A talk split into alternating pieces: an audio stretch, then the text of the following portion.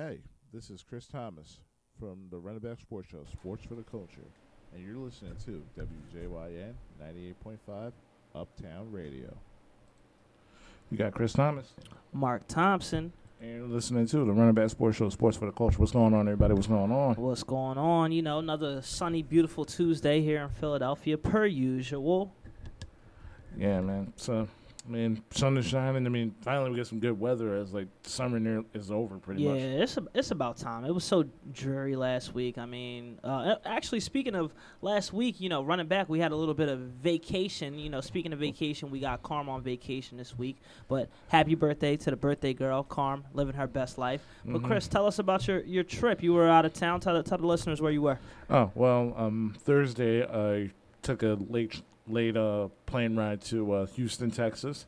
Okay. Spent a few days there. Food was absolutely amazing. yeah. The women were absolutely No, stunning as I was well. gonna say no, no, no gas station, no gas station jumbo, right? the gas station gumbo? No. No, all right, just making sure, just making sure. No, that wasn't. No, uh, we. I waited to New Orleans to get gumbo. Say no more. Yeah, but uh, but yeah, just great time. Um, I got a vibe where it's like everybody was talking about, you know, everybody black people moving to Atlanta, and that's becoming like the new hotspot. Houston is now becoming like the Atlanta, and like Yeah. the new Atlanta. Yeah, So I can see that. yeah, so Houston is definitely. I mean, I wouldn't, I, I wouldn't say it's on the rise, but it's definitely on the map a lot more than it used to be. yeah, absolutely. I mean, I had a great time there. the The food was really good. Um, but like the chicken down there was absolutely amazing. If it like, whenever I took a bite off it, it like came immediately right off the bone. I'm like, this like like southern chicken hit a lot different than uh, up here. Wow, I believe that.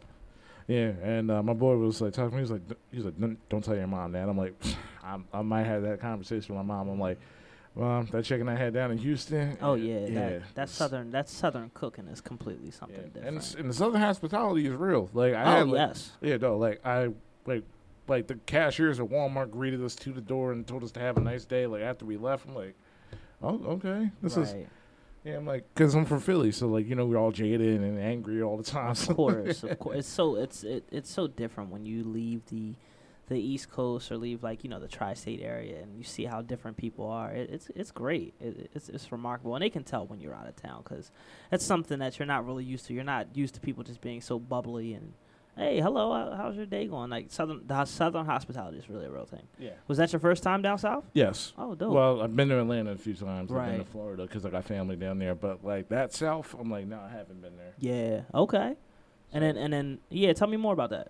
Uh, spent a few days there. Then uh, we took a bus, about a six-hour bus ride to uh, New Orleans right after. Mm. Uh, food was real. Like I said, man, food down south is different. I had both chicken and sausage and the seafood gumbo. So Yeah. like to like compare, uh, seafood gumbo I prefer a lot better. Oh, of course. Uh, po' boys, a little overhyped. Uh, it depends. You got a shrimp one, a fried shrimp? Yeah, fried shrimp. Yeah. Yeah. I'm not gonna lie. When I was down there, that joint was a little dry. I was very disappointed. Yeah, I made a just- better one at home. Well, I can make a better one at home. Yeah, just yeah, it just didn't hit. Did you try out the ruby slipper like I told you? Uh, Oh my. no, I didn't gosh. have enough time, man. All right, all right. Yeah, Did you at least see Bourbon Street at all? Yeah, I did see River Street. Okay, okay. How long were you in New Orleans? Uh, about three days. Oh, nice. And you didn't have time? No, I didn't have time in Houston. I had Uh, time in no, New Orleans. No, it's in New Orleans. Yeah, Ruby no. Slipper's in New Orleans. no. Ah, that's all good. Nice. I had Bourbon. I hit up Bourbon Street. Uh, Sunday night, it, was fun. It was it was live. It was active. yeah, it always is. Yeah. You can just walk around with your drinks. Did you try Hurricane? Uh, Hurricane. Yeah. Yeah, those things put you down. Yeah. Them, and, uh, them daiquiris were really Oh, yeah. Oh, yeah. hitting, Them man. Fat Tuesdays, and you got to watch out for the pretty ladies who like to pour shots in your mouth. They get you. Did Oh, you yeah, I get caught with that? Oh no, but I did see them walking around like a Bourbon Street Yeah. with, with the shots. Be I'm like- careful. They'll yeah, I, yeah, I had no cash, so that's why I didn't like Lucky. partake in that. Lucky. That happened to me one time. But usually when you don't have cash, they'll walk you right up to the bar. Don't get it twisted. Yeah. They- They're going to say, hey, you may not have car uh, cash, but we know you got that plastic. Yeah, and I did have the world famous grenade. But that was okay. It's cool. It catches you. It, I feel like that's for the chicks. Yeah. The chicks like to walk around. It's nice and long, pause. So the chicks like to walk around with that. So they like the grenades, if you know what I mean. Yeah, but overall, I had a, I had a real fun trip.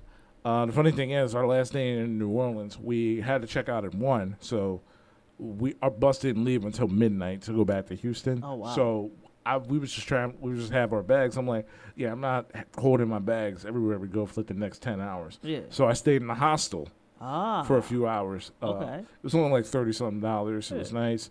Uh, met a few people there. Hostel or Airbnb? it was a hostel. Okay.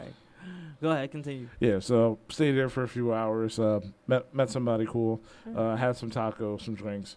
It was nice. Nice. Might stay there next time. You know, it's only thirty dollars a night. So Can't you can't beat that as long as you're safe, man. yeah, absolutely. Thirty bucks a night. Just gotta make sure you're safe, cause that uh yeah. yeah. How you like the architecture down there? Uh, yeah, Houston was yeah. The architecture in Houston was wonderful. Yeah. Uh, New, Orleans, New Orleans, yeah, it was. Uh, it was more so. I was mostly down on Canal Street and Bourbon. I really didn't get a chance to like see anything else. Got you, got you. That's but cool. yeah, but the hood is definitely the hood. So like my f- Every place got a hood for real, for real. yeah no no because like my friend was uh, he had friends who lived down there and he was talking about like pretty much how everybody was strapped down there.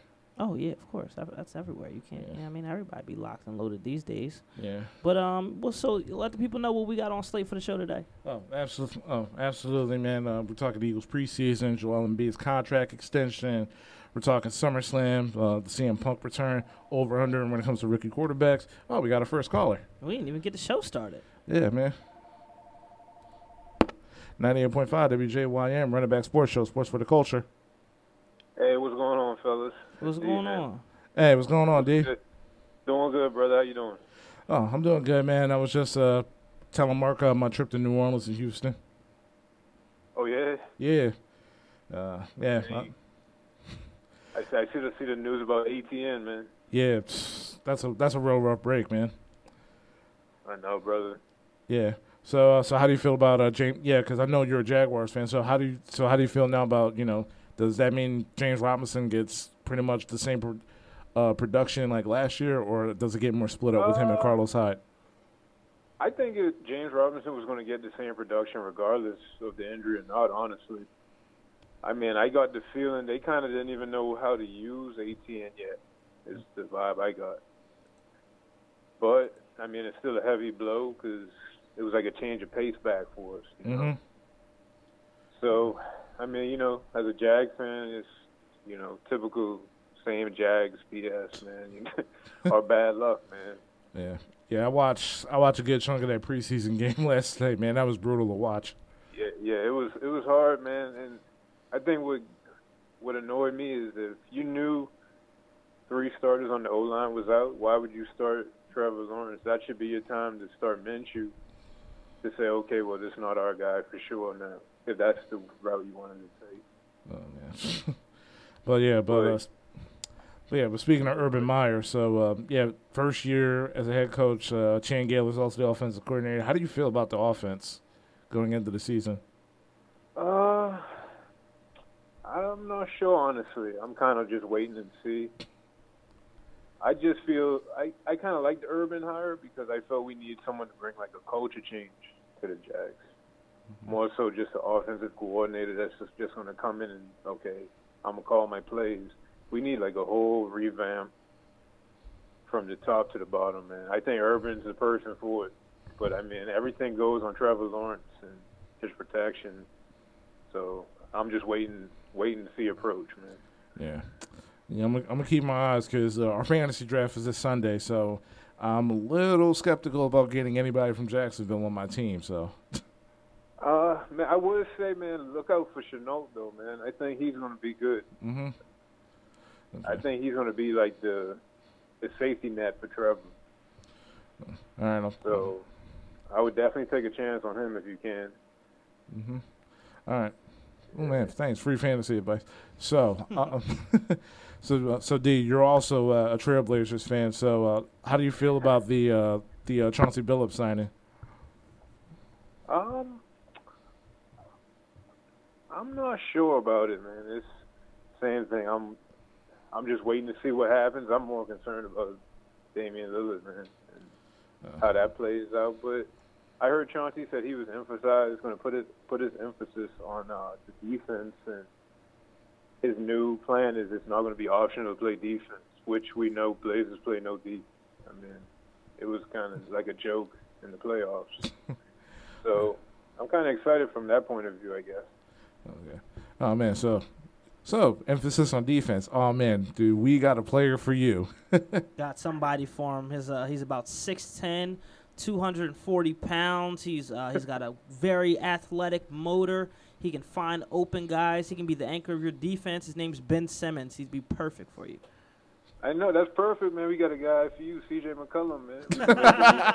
He's a swap, bro. but no, I, I I feel you, man. I think it's smart you guys hold on to Ben and wait to see if Dame has to be traded. Because obviously, if he has to be traded, I'll take Ben Simmons. I mean, for what we have, I mean, I know it's annoying he can't shoot the ball, but I don't know. At that point, once you're losing Dame, I would take Ben Simmons at that point. I feel. Yeah. I mean, for real, for real, it, s- let's just say hypothetically, as a Blazers fan, you guys do happen to lose Dame, right? In your mind, you're already thinking like, okay, well, darn, we're resetting. We're literally resetting. So it's like you're not that far off from where you were with Dame. But on the bright side of resetting, let's just say Ben Simmons just wakes up on the right side of the bed one day and just say, hey, I'm going to be an aggressive basketball player that can be a game changer for Portland. And that's and that's real. That could even still happen for Philadelphia. He could just wake up one day and be like, "Hey, you know what? Maybe I'm gonna stop acting like a punk and play basketball." Like that could lit- that could literally happen, and next thing you know, these conversations change because if Ben Simmons, in my opinion, if he gives the Sixers what we oh so ask of him, or even plays remotely close to what we expect of him, there's no way we're trading him. Would you agree with that, Yeah. Chris? I agree with that. Yeah. So it's just I it mean, really I- it's up to Ben Simmons. It's, if he just wakes up and says, "Hey, I'm going to be I'm going to be 6'10", 240 pounds and just own everybody because I can because of my size and my skill, why not?" that that's the I- that's honestly I think that could low key be one of the best things for the league and for himself in general. I 100% agree. I mean, you you could ask Chris. I've always been a Ben Simmons supporter and Philly supporter, man. I just feel he is. If he could just get one piece of like a some type of offensive go-to moves, Philly would be unbeatable. I feel. I mean, he, he don't even he don't even need a move yet. We just saw it with Giannis. Giannis has zero bag. Like Giannis has no bag. He just runs. He runs and he's aggressive. We just saw it. Ben actually has skill. Like this isn't a knock on the MVP or anything like that, but you know this is definitely a heated debate that a couple of me and my buddies were having. I'd love to bring it onto the show as well. But I I have always felt that Ben Simmons is way more skilled than Giannis. Giannis just has the Mamba mentality, like to improve his yeah. game and to just play aggressive. So and, and I still stick with that to the death of me, even despite you know Ben Simmons being scared to take wide open dunks when you know there's a five foot eleven Trae Young right there. You know, I Oh, I still I, still would you. say he's highly more skilled than Giannis. Yeah, no, for sure. Yeah. Definitely agree with that. Yeah. But yeah, even if you guys got Ben Simmons, I mean, scoring is not your issue. You still got CJ McCollum. You still got Norman Powell, who I really like. You still got plenty of shooters, and I'm pretty sure it's not just going to be like a straight up swap. You probably got to throw like in, uh, fortunately, like a Tyrese Maxey along to like sweeten the pot. And then what people don't even like keep it a bean like Dame and CJ's game is very very similar. Only difference is Dame shoots threes like from half court. Yeah. and he's a little bit more consistent than CJ. Their game is they're almost vi- virtually the same player. They're both like six three. They both have all the same skill sets for real. For real, Dame just shoots way further threes, and don't I- agree neither one of them play a lick of defense. No, none, none at all. And that's I blame the front office. You have to put the right pieces around Dame. You already have Norman Powell. What's the point of having CJ at this point? You can Yeah, slide Norm I- two and package CJ for somebody like a Siakam, maybe. I thought I you don't know. guys would have been got rid of CJ because you guys had the uh, the rise of what was his name Gary Trent Jr. Mm-hmm. I thought Gary Trent Yeah. Jr. was tough for y'all, so I thought that was gonna make CJ expendable. Then that could finally get y'all some, you know, rim, some rim protection and defense in general, because Dame and CJ are the same players. So I, I, that's, I feel like that's where Portland went wrong a long time ago. Should have definitely kept Gary Trent Jr. and moved CJ McCollum. I agree. Yeah, But hey, now we in this predicament, man. To each his own. But hey, Ben Simmons would be great for you guys. Uh, I'll try not to think about that one right now. Um, yeah. So D, once again, thanks for calling in. Uh, you got any questions for us? And Uh, no, man. Thanks for uh, having me on, man. And uh, you guys have a good one, man. Appreciate, it. appreciate you, man. All right. Oops. And once again, you're listening to 98.5 WJYM Run It Back Sports Show, Sports for the Culture. If you want to call in, Mark, get that, drop that number. Of course, 215-763-9596 to join the conversation. That's right. The lines is open. It's just Wide open, Yeah, baby. yeah, man. Nah, but ser- I want I want to hear your take on, on that because uh, me and my me and my bros at uh, at my party on Saturday night we had that. I, I did. I did overhear that. You heard some of that, yeah. Yeah. What, what's your take on it? Because like I said, just to you I know, wasn't for- that. In, I wasn't that. I can inebriate it. All right, well that's fine. You know, just for just for the audience sake, you know, one of the great debates was, you know, Ben Simmons or Giannis who's more skilled. And at the end of the day, I personally feel as I was just telling D that Ben is more skilled than Giannis. It's it's obvious. Like we make fun of Ben for not having like any offensive moves, but for real, for real, he got a little something. It's just he don't have no touch. Like he he got a little post hook, he got a little up and under. Like okay, that's something. He can dribble a little bit. Like he can at least put the ball between his legs. Like Simmons Giannis, is Simmons is a better ball handler. I'll say that. yeah. But in everything else, like regards to like touching, Giannis is better touch around the basket. Oh, absolutely. Giannis is a better finisher. Oh, absolutely. That's that's not even that's not even a question. Yeah, Not even a question at all. yeah. But in terms of skills, well, I I'll somewhat agree to that. But it's like to me, it's like if those skills aren't being used to the fullest of potential, then how useful is having those skills? I agree. Uh, That's that, and that's the thing. That's where the Mamba mentality comes in. That's what Giannis has. We've we've seen Giannis gradually improve in front of our eyes plenty of times. We've seen it from from the beginning since he's he's been a little skinny guy in the league. His form actually was better, but now he's just so strong that now his form is just so yeah, it's so busted. you know what I'm saying? And and then just to even look back at the finals, we saw his free throw shooting gradually improve once again right in front of our eyes. Unfortunately, what we've seen from Ben Simmons for the most part is you know more digression of his game. Um, there's a lot of shooting videos out. I feel like you know we're right on on time. We've seen two shooting videos this summer. Does any any of them move the needle for you yet? Um, any of them in a regular season game on a consistent basis? No. Okay. I mean, do you, I mean it's a start though. I mean because if you It's- look at it's it's always a start whenever we see those videos, man. well, I'm I'm just playing devil's advocate here. You know, for okay, for, okay, for our. Ben You're, Simmons you're, okay, fans. you're, you're trying. Okay, you're trying. I'll let I'll let you have that. Yeah, like yeah, for our Ben Simmons, I'm done. You, I've been off. I've been off. You know, I've been off since I heard James Harden was available, and I saw that Ben Simmons did not change. So I've been off.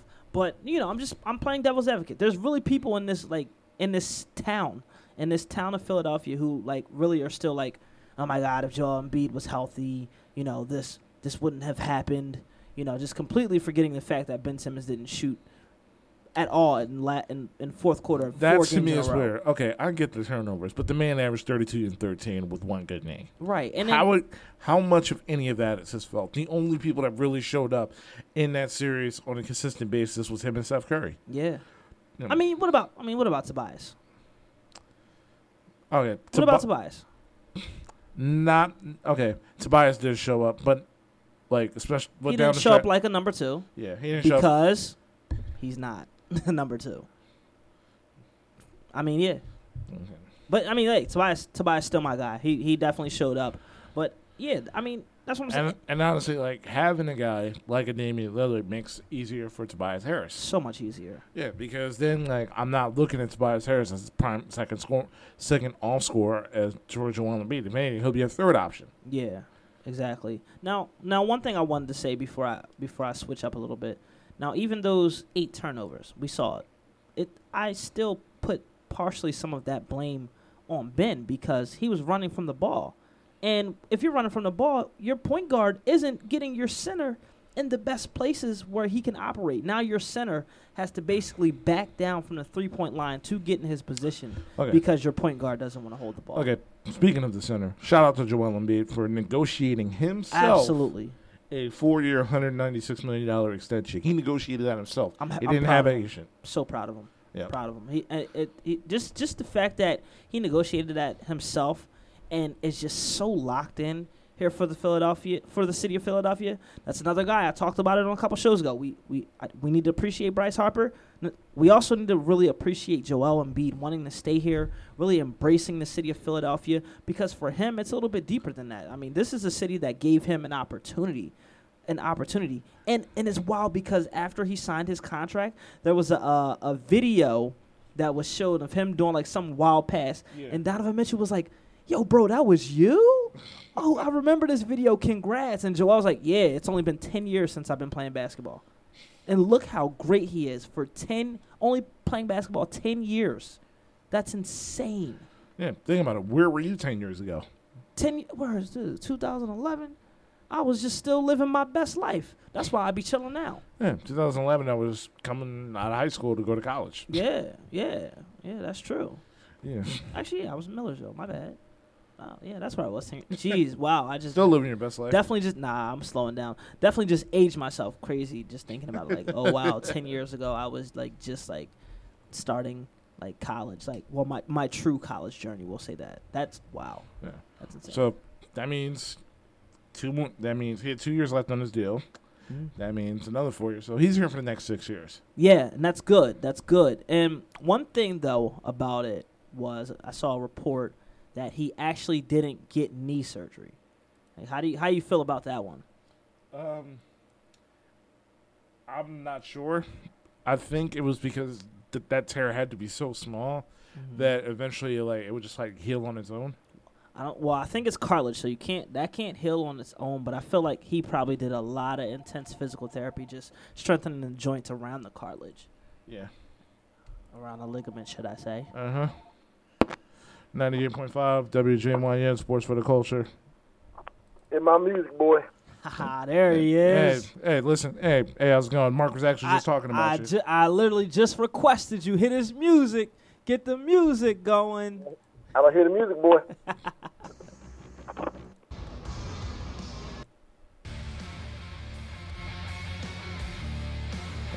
so what's going on? That was kind of weak, but okay. So, uh, tell me something. Did you get my souvenir from down there in New Orleans like I asked you to? Yeah, I got you a souvenir. What'd you get me? Well, well, when you when when you pick it up, you'll see. Is this Uh-huh. something that can't be talked about on the airwaves? Oh no, Oh, okay. Oh, no. See, I, I I asked him for a Lonzo Ball New Orleans Pelicans uh, basketball jersey. I figured it'd be on clearance because he's in Chicago now and everything. So oh, you we'll was you was trying me. to get it off the clearance rack. Damn right. I, fi- I figured that he could afford it and all, you know, so. But. We'll see. so, tell me something.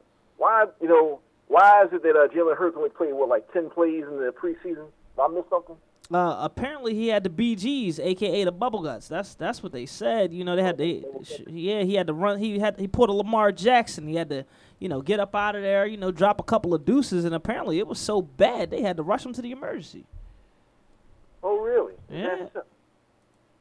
So you couldn't just take some Pepto Bismol, some Rolaids, and some Tums and everything and call it a day, huh? I guess not. I mean, I, hey, I mean, we- weak stomach. I mean, is I, is that a common theme here for African American quarterbacks in the city? I I have no idea. All I know is this. Um, it's a 17 game season. Okay, I don't know if the Eagles are going to be properly prepared because they really aren't playing their starters. But I understand we're not going to have a bye week until week 14, so maybe trying to keep them fresh. But um, let's just say I'm 50-50 on the start of the season.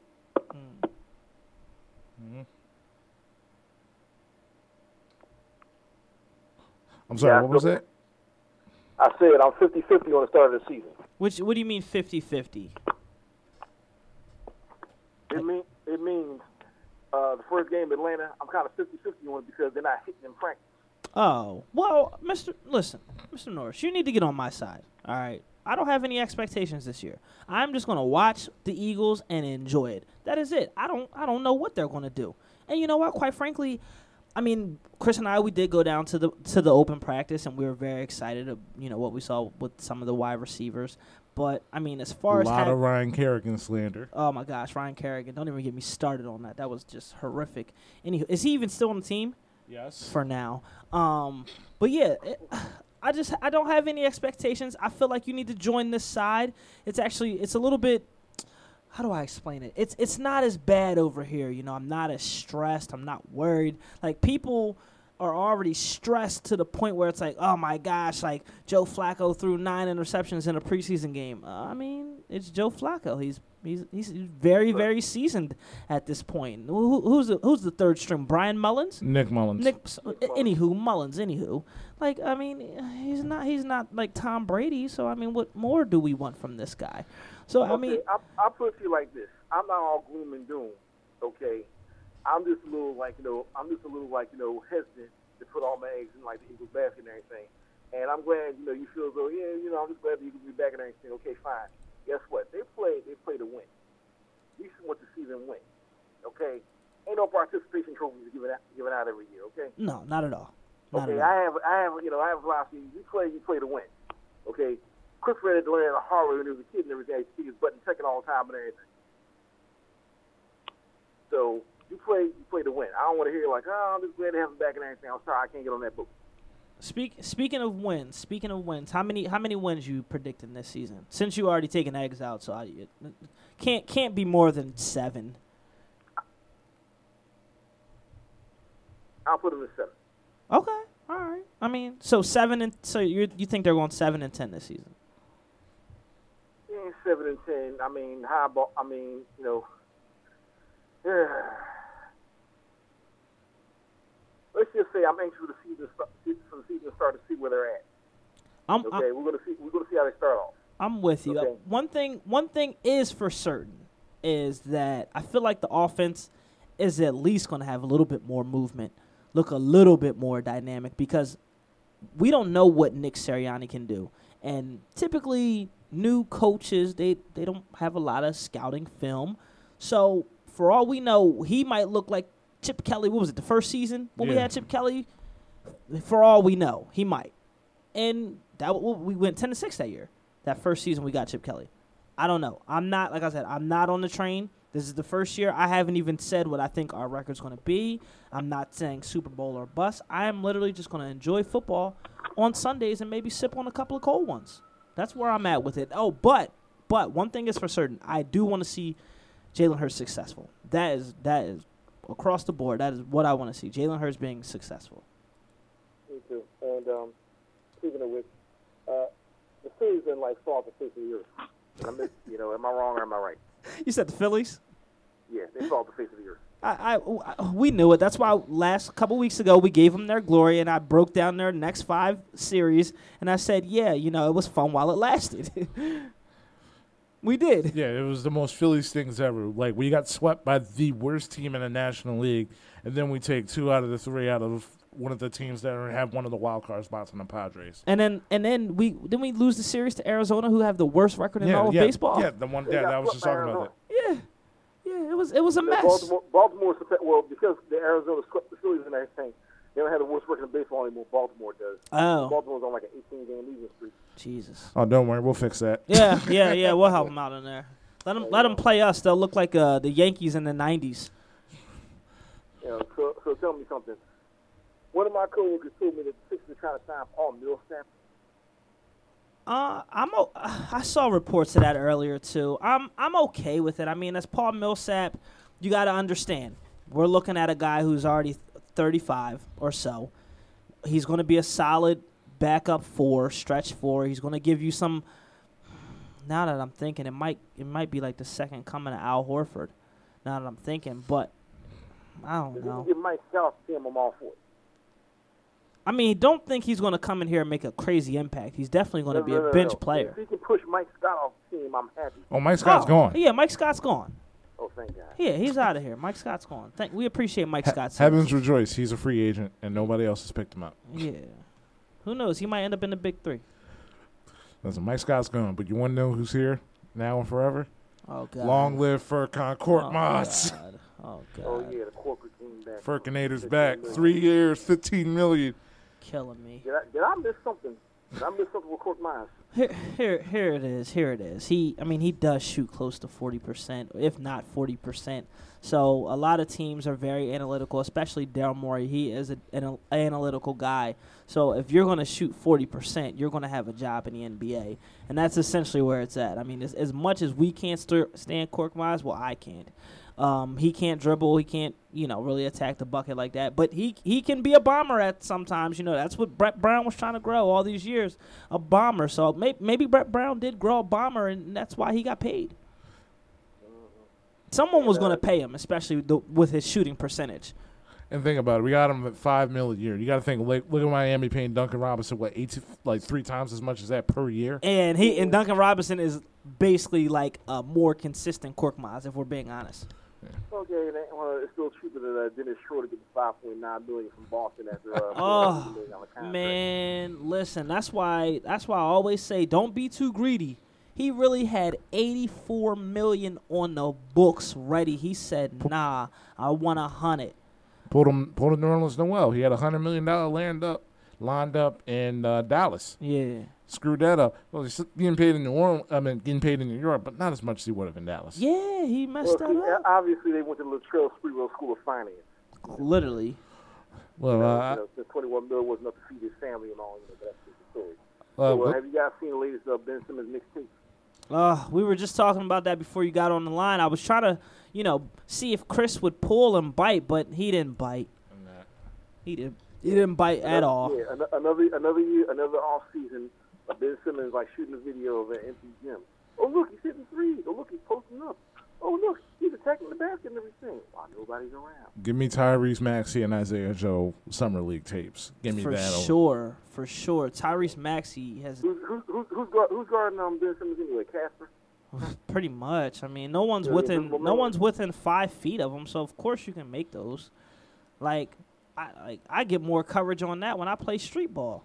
Like Ben Simmons is a professional athlete, and no one is near him. That is insane. You know, some professional athletes will call him Ben one. That's Mr. funny. Deer, Mr. Deer in headlights. Mr. I got. I was afraid. I was afraid to dunk on uh, Elder Bar's Trae Young. So let me ask you this, Miss. Let me ask you this real quick. So let's say Ben does come back. How, how would you feel, Ben, if Ben comes back? Ben comes back, I hope he improves enough he ups his trade value so he can get his ass out of here. because let's face it, he doesn't want to come back here. The majority of people here don't want him. Yeah. I mean, You I still the- feel like you still, you still got the you still got the benab- you still got the benablers and everything. So, oh yeah, well you know we Yeah. traded Ben, he's going to blow someplace else and everything. Okay, Ben Simmons does not want to be here. Okay, he wants all the money, he wants all the glory and everything. He doesn't want the spotlight be on him to be the number one the alpha dog. yeah. Okay, he's not an alpha dog. Okay, he's a delta puppy. he's not even a beta for real, for real. He's not even close. no, Um. no, I didn't say he was a beta. I say he was a delta. A delta oh, jeez, woo! Ooh, Delta Airlines. Dang. Paw Patrol. That. No, no, he ain't, nah, he ain't with Delta Airlines and anything. He's Spirit Airlines. Ooh. Oh, we know how bad Spirit is. My Precisely. God. Okay, that's basically that's basically like getting a getting a getting a uh, discount flight with food stamps and EBT cards. yeah, that's very true. that's true. I'll still take that over Frontier. No, I'll take Frontier over Spirit. You keep flying Spirit, you're going to turn into one. You better leave them alone. you know what I'm saying? They got Shoot. duct tape on their landing gear. Mr. Norris, real quick, because uh, our side topic, well, typically when Carm isn't here, we get into our wrestling bag. How, what'd you think of SummerSlam this weekend? It sucked. It, you, you really think that? Wow. It sucked. Oh, Was it Okay. because it was on Saturday and it threw you off? No, it sucked. They did Bianca Belair dirty. Yes, they did. They did. They did Becky Lynch dirty by bringing her back like that. Yeah. Okay. Dominic Mysterio needs needs to like find a different profession and everything. He needs to go to Walmart mixing paint or like Burger King flipping burgers and everything. He has no charisma whatsoever. Nah. All right. Um, Bobby La- Bobby Lashley versus um Bill Goldberg. Goldberg is Bill done. Goldberg. That was just that bad to was watch. You know, that was like mildly entertaining and everything because Bill Goldberg actually lasted longer than five minutes. Okay. He was Why on the ground bring- most of the time holding his knee. You know what I'm saying? Why they want to bring back? Why they want to bring back the AARP champion wrestler and everything is beyond me. Right? Okay. They devalued the tag teams. Okay. They devalued the women's division. Yeah. Okay. SummerSlam, with the, with the exception of Edge versus Seth Rollins, which blew the roof off. Yeah, it did. Okay, Edge coming out, there, Edge coming out in his brood, in his brood outfit and his brood music and everything. That was how Seth Rollins, you know, he, he and Seth Rollins, they had a great match. Good okay. match. Yeah, good match. Solid. Other other than that, you know, John Cena and Roman Reigns, uh, Brock Lesnar coming out looking like a damn Viking, you know, with the hair pulled back and the beard and whatnot. Hey, I dig the Yeah. look. Yeah, It- It's different. I like it. It's different. Hey, let me tell you something. NXT NXT Takeover was hands down the better pay per view. Mm. Okay, and let me tell you something. The only reason why they did Bianca Belair and Becky Lynch like that because they were scared CM Punk and the AEW pay per view was going to get more, um, you know, was going to get like you know more, um, More views. more, more, more views. So he ha- Vince Vince changed that the finish on that match. He hot shotted it. It blew up in his face. Yeah, that was that. That didn't look good. Yeah. Um, I don't know what happened to Sasha. Walter versus Walter versus Dragunov off the chain. Samoa Joe versus um Karrion Kross off chain. Mm. Okay. The matches. Okay, Kyle O'Reilly, Adam Cole off the chain. Yeah. Okay. The ma- the matches in the NXT Takeover were were great. Okay. WWE with the exception of Edge, Edge and Seth Rollins. Yeah. Yeah, I feel that you didn't. You didn't like the uh the, the Raw Women's Triple Threat. I thought Charlotte was owning them. I was sick of Charlotte. Oh come on, Charlotte's the sick of- Oh, greatest. man. She's the greatest. At this Charlotte. point, she needs to wrestle. turn her into a female Ric Flair. Okay. I'm sick of Charlotte. Everybody's sick of Charlotte having the title on damn. I mean, but come on, no one can touch her. I was just telling Chris this off air. It's like remember back in the day when Chyna was wrestling for like the Intercontinental Championship because the women couldn't touch her. That's the same with Charlotte. They can't even they can't even touch Charlotte with a ten foot pole. Uh, let me tell you something. I knew Asuka when she was wrestling over the time as kind of. If they let Asuka, if they let Asuka loose and wrestle like she was kind of anything, Mm. Charlotte will be bringing the breakfast every morning. Yeah, because she was wrestling men back then. precisely. Okay. They, you know, when they bring when they bring in independent wrestlers, international wrestlers, and everything, they make them wrestle WWE style. They really let them cut loose and wrestle their way and everything. Just the same way with uh, Eva Marie and Doudrop, aka Viper and everything. Yeah. If they let Viper wrestle the way she was in the independent circuit and everything, she'd be killing. Yeah. Yeah. Okay, I'm, I'm, I, for me, for me, from now on, for the time being, it's NXT, it's NXT, AEW, and occasionally SmackDown. Yeah, I ain't got no choice but to watch it at work. Yeah. That's yeah. You that that's it. I, That- I've that actually Wal- watched. that Walter Dragunov that Walt that Walter Dragunov match. That was that was whew, that. Uh, uh, they tried Gets- to kill each gets other. sore Same watching thing it. with, with Joe and Karrion Kross. They tried to kill each other. That's what I'm paying. I'm a, I'm a, I didn't get a chance to watch NXT Takeover, but it's it's on my list. I'm gonna watch it tonight. Check it out, see how it went, and we'll take it from there. I know the NXTs; they're always good. They're always good. The Takeover scene. Whether it's regular NXT, NXT UK, it's you know it is off the chain. It's without question off the freaking chain. Mm. Check it out. That's your alternative to Raw. Because Raw, Raw is a is a dumpster fire floating on the river right about now. Raw's terrible. It's the worst thing I've ever seen. Okay. And Dominic Mysterio picked up the one ads and everything and starts fixing cars or going or like you know going to Home Depot or something. I don't know. Anyway, I shout out to my boy I- Damian Priest though for winning the U.S. title though. Mm-hmm. That was dry, but yeah, it was still a good win Yeah. for him. I hate that I hate that U.S. belt they got. It's disgusting. okay, that like something like Lil Jon have around his neck. That's funny. So the win. That is funny. Uh, All right, boy. So let me tell you something. All I know is like it better be good. They're gonna put you on blast next week. all right. And did, and did, oh yeah, and did Chris tell you? I invited him to a Phillies game on Thursday, but he said he gotta work. Uh oh. Because I gotta work. He gotta get that. He gotta get them mugga stacks. All right, he's trying to have a father son moment and everything and all. You know. We ain't gonna talk about all the times I get I sacrifice money to spend time with my son, but it's all right though, son. Go ahead and earn your money though. Just go right ahead. Go right ahead. That's all. That's all good, Mr. Norris. We appreciate the call as always. We need you. We need you every week, especially after the Eagles game. Hey, you got me. And uh, tell you boy, if my if my hey, look, if my souvenir gets in good and everything, he's catching you next week. Dang, I bet. I Alright, guess I'll be be- riding solo next week. all right. All right, Dad. Anyway, you're listening to 98.5 WJYM Run It Back Sports Show, Sports for the Culture. You want to call in, join the number. Drop that number, Of Mark. course, 215-763-9596. You already know how it goes. Yep. Already know how it goes. But yeah, man. One one thing, um, just to go back a little bit, because I know we're going to talk a little bit more about SummerSlam later.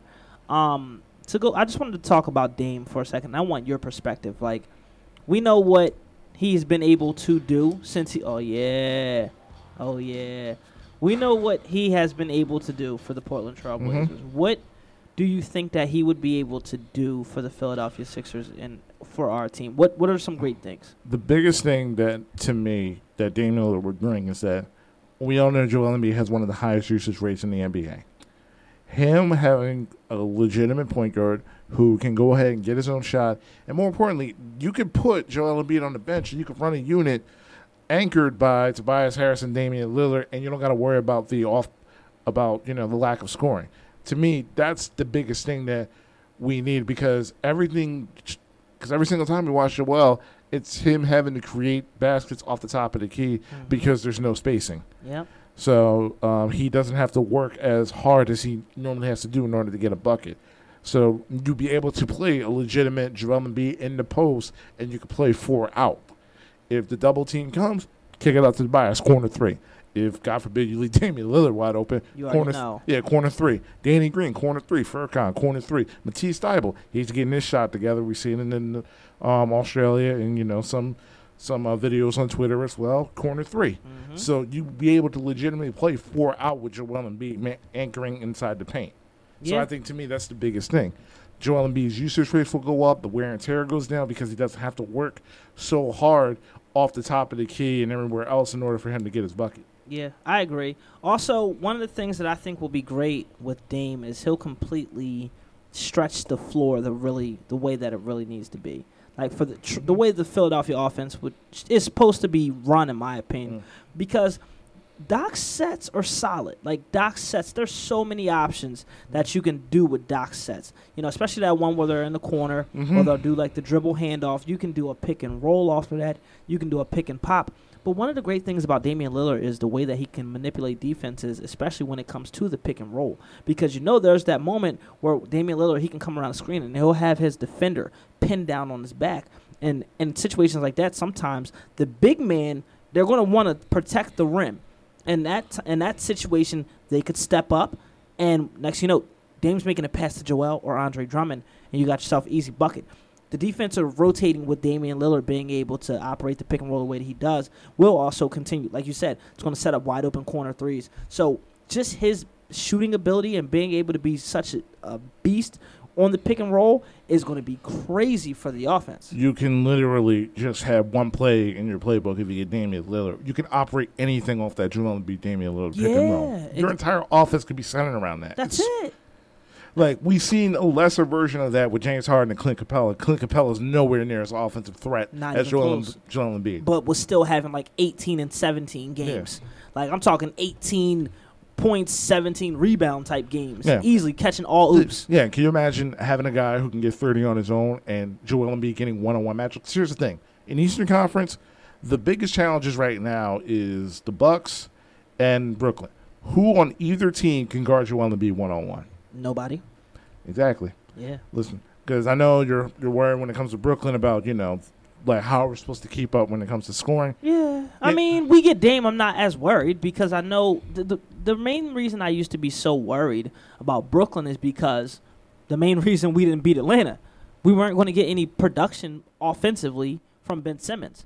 That's why I always wanted us to face Milwaukee. I felt like we had a better chance of beating Milwaukee because of the lack of offensive abilities that Ben Simmons has. So that was the only reason I was so petrified to take on Brooklyn because everybody in Brooklyn can shoot. Everybody in Brooklyn can get a bucket. And we already play four on five on offense. So the last thing we need is to go up against Brooklyn where everybody can get a bucket.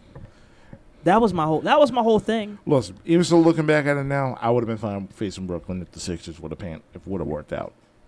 I- That that's just me because they have no answer for Joel Embiid. That means Blake Griffin gets into foul trouble and Jeff Green gets into foul trouble, and then that means what you got to play KD at the five. and KD will get destroyed Yeah. by Embiid. Yeah, so like, and we all know Joel Embiid is a guy that lives in the free throw line. Like, gets 10, 12, 14, 14 free throws a game. Yeah. That's something that could wear down, you know, Brooklyn and the half court sets. I mean, we all know they can bomb it, yeah. but in the end, playoff series, the, the game slows down, and when you have the biggest mismatch on the court, which is Joel Embiid, it, it goes to me in your favor. Yeah, and you know another another thing that I just thought of. So if you think about who really is in the Eastern Conference as far as centers, the people who like were in the league who are doing their thing at centers like within the past five years, a lot of them aren't really around. So there's or as good anymore. So you got like Marc Gasol, who's not as good anymore. Yeah. DeMarcus Cousins isn't even on the team anymore. Dwight Howard has fallen off. He's on the West Coast. Like so, a lot of the guys who would actually give Joel Embiid fits are either older or on the West Coast. Al Horford's back in Boston. We don't care about him. I know. He never gave Joel any fits. He never gave Joel fits. But that's why, but this is where I'm going with it. Andre Drummond at the end of the day, he never gave Joel fits, but he could slow him down a little bit. He could be he could be annoying. Now we know uh, Joel owned him, but I'm just saying, hey, I'm about to say that. I mean, it's nice to see your father son teaming up. So, right there you go, like Dominic and Rey Mysterio. There you go. All right. But look, speaking of that, that criticism that my dad just dropped on SummerSlam was a little too harsh. Oh, all right, go ahead. A little go too ahead. harsh. Go ahead, go ahead. I like SummerSlam. Okay. And first of all, just from a financial standpoint, biggest SummerSlam of all time. Oh yeah, Yeah, fi- from a financial standpoint, which in the end, Vince, that's pretty much what Vince and Nick Khan care about. The bottom line. The bottom line is SummerSlam 2021 at Lion Stadium, 51,000 people there. It generated the most money out of any SummerSlam in the history of WWE. for sure. Yeah, it was great. Sure. I, I want them to do one in Wimbledon again, like a Wembley Stadium, like they did back in '91. I want them 100,000 people. I just want to see that just for Yeah. that aesthetic. That would be that would be wild. Shoot, even have they ever done it at the O2 Arena? No, That that'd be crazy too. yeah. That'd be crazy too. But let's see, uh, RK Bro, AJ and Omos open open up the show. Solid match. You kn- we knew the outcome. yeah, I though. know. RK Bro's the best thing going on on Monday Night Raw right now. Agreed. Yeah. And I know you're a little, you know, like said, like it was dry, but I like Damian Priest and Sheamus. I mean, it was physical, but I mean, we knew. That's uh, like every other Sheamus match. To me, Sheamus is underrated. I don't think he gets enough credit for. Sheamus is the guy. yeah, He's the guy. I wish you'd start doing the Celtic Cross again.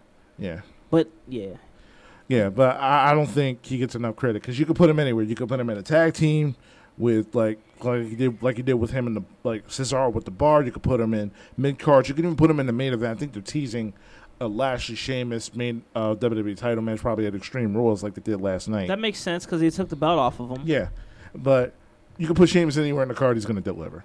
Uh, Damian Priest, agree. I, like him be- because one of my biggest criticisms when it comes to you know getting guys up in NXT is that either they don't know how to use them right away or they hotshot them to the top. Yeah. Damian is Damian Priest has gotten probably one of the more organic growths on the on the Raw roster than probably anybody else I've seen.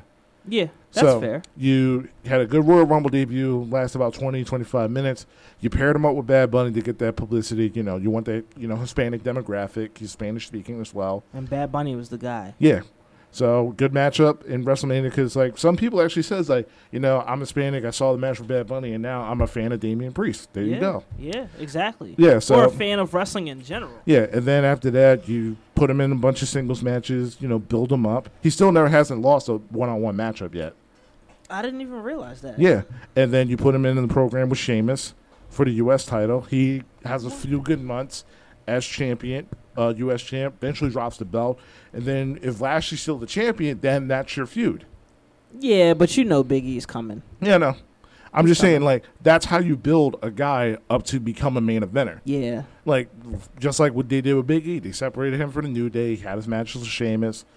Um, won the Intercontinental title, dropped it. Now he's winning in the bank. Yeah. He's gonna be a he's now a future main eventer. yeah. So to me, that's how you do it. I don't like because to me, I like Rhea Ripley, but the one thing I didn't like is because they had nothing for Asuka. They they hotshotted Rhea Ripley to the title picture, and like now she's just complacent now on the roster. Yeah, I mean Rhea, Rhea Ripley, she's good, but I, I, I agree they should at least let her build to it.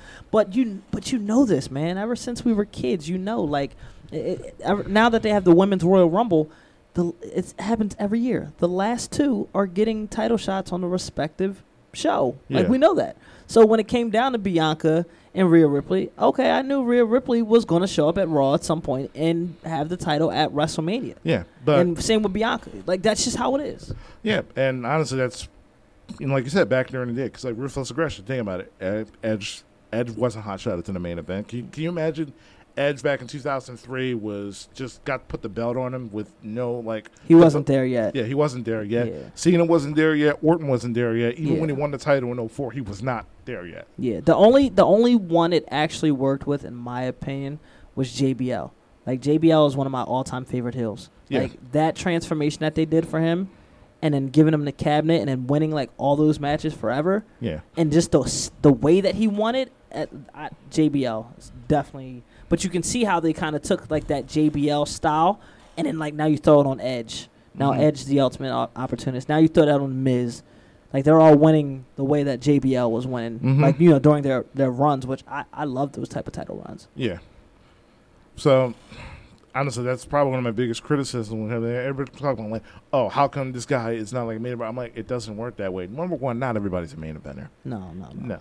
No. And, and two, it's like, but but the people, the superstars, need to also realize that too, because everybody comes in thinking that they are a main eventer. yeah, and that's why people get disgruntled and you know they want to get a chance to you know move over to another opportunity another show another company et cetera et cetera hmm like no not everybody's a main eventer and not everybody's going to be a superstar Yeah. that's in that's in all s- aspects of sports yeah, it is. you just got to learn your role it Yeah. might be a little bit different in sports entertainment but hey you still got to learn your role Yeah, and it's like, yeah, it's different because like you know, you we could script you into be, being one. It's like, here's the thing: they gave the belt to Jinder Mahal. He had it for several months. It just didn't work out. no it did, not really but i mean he he had the look Yeah, he had the look. Just Yeah. in terms of, do I want to see this Jinder Mahal WWE title match? Now? No. nah not at all Yeah. even Yeah. him in his stretch he was he all dirty wins Yeah. none clean none clean Yeah.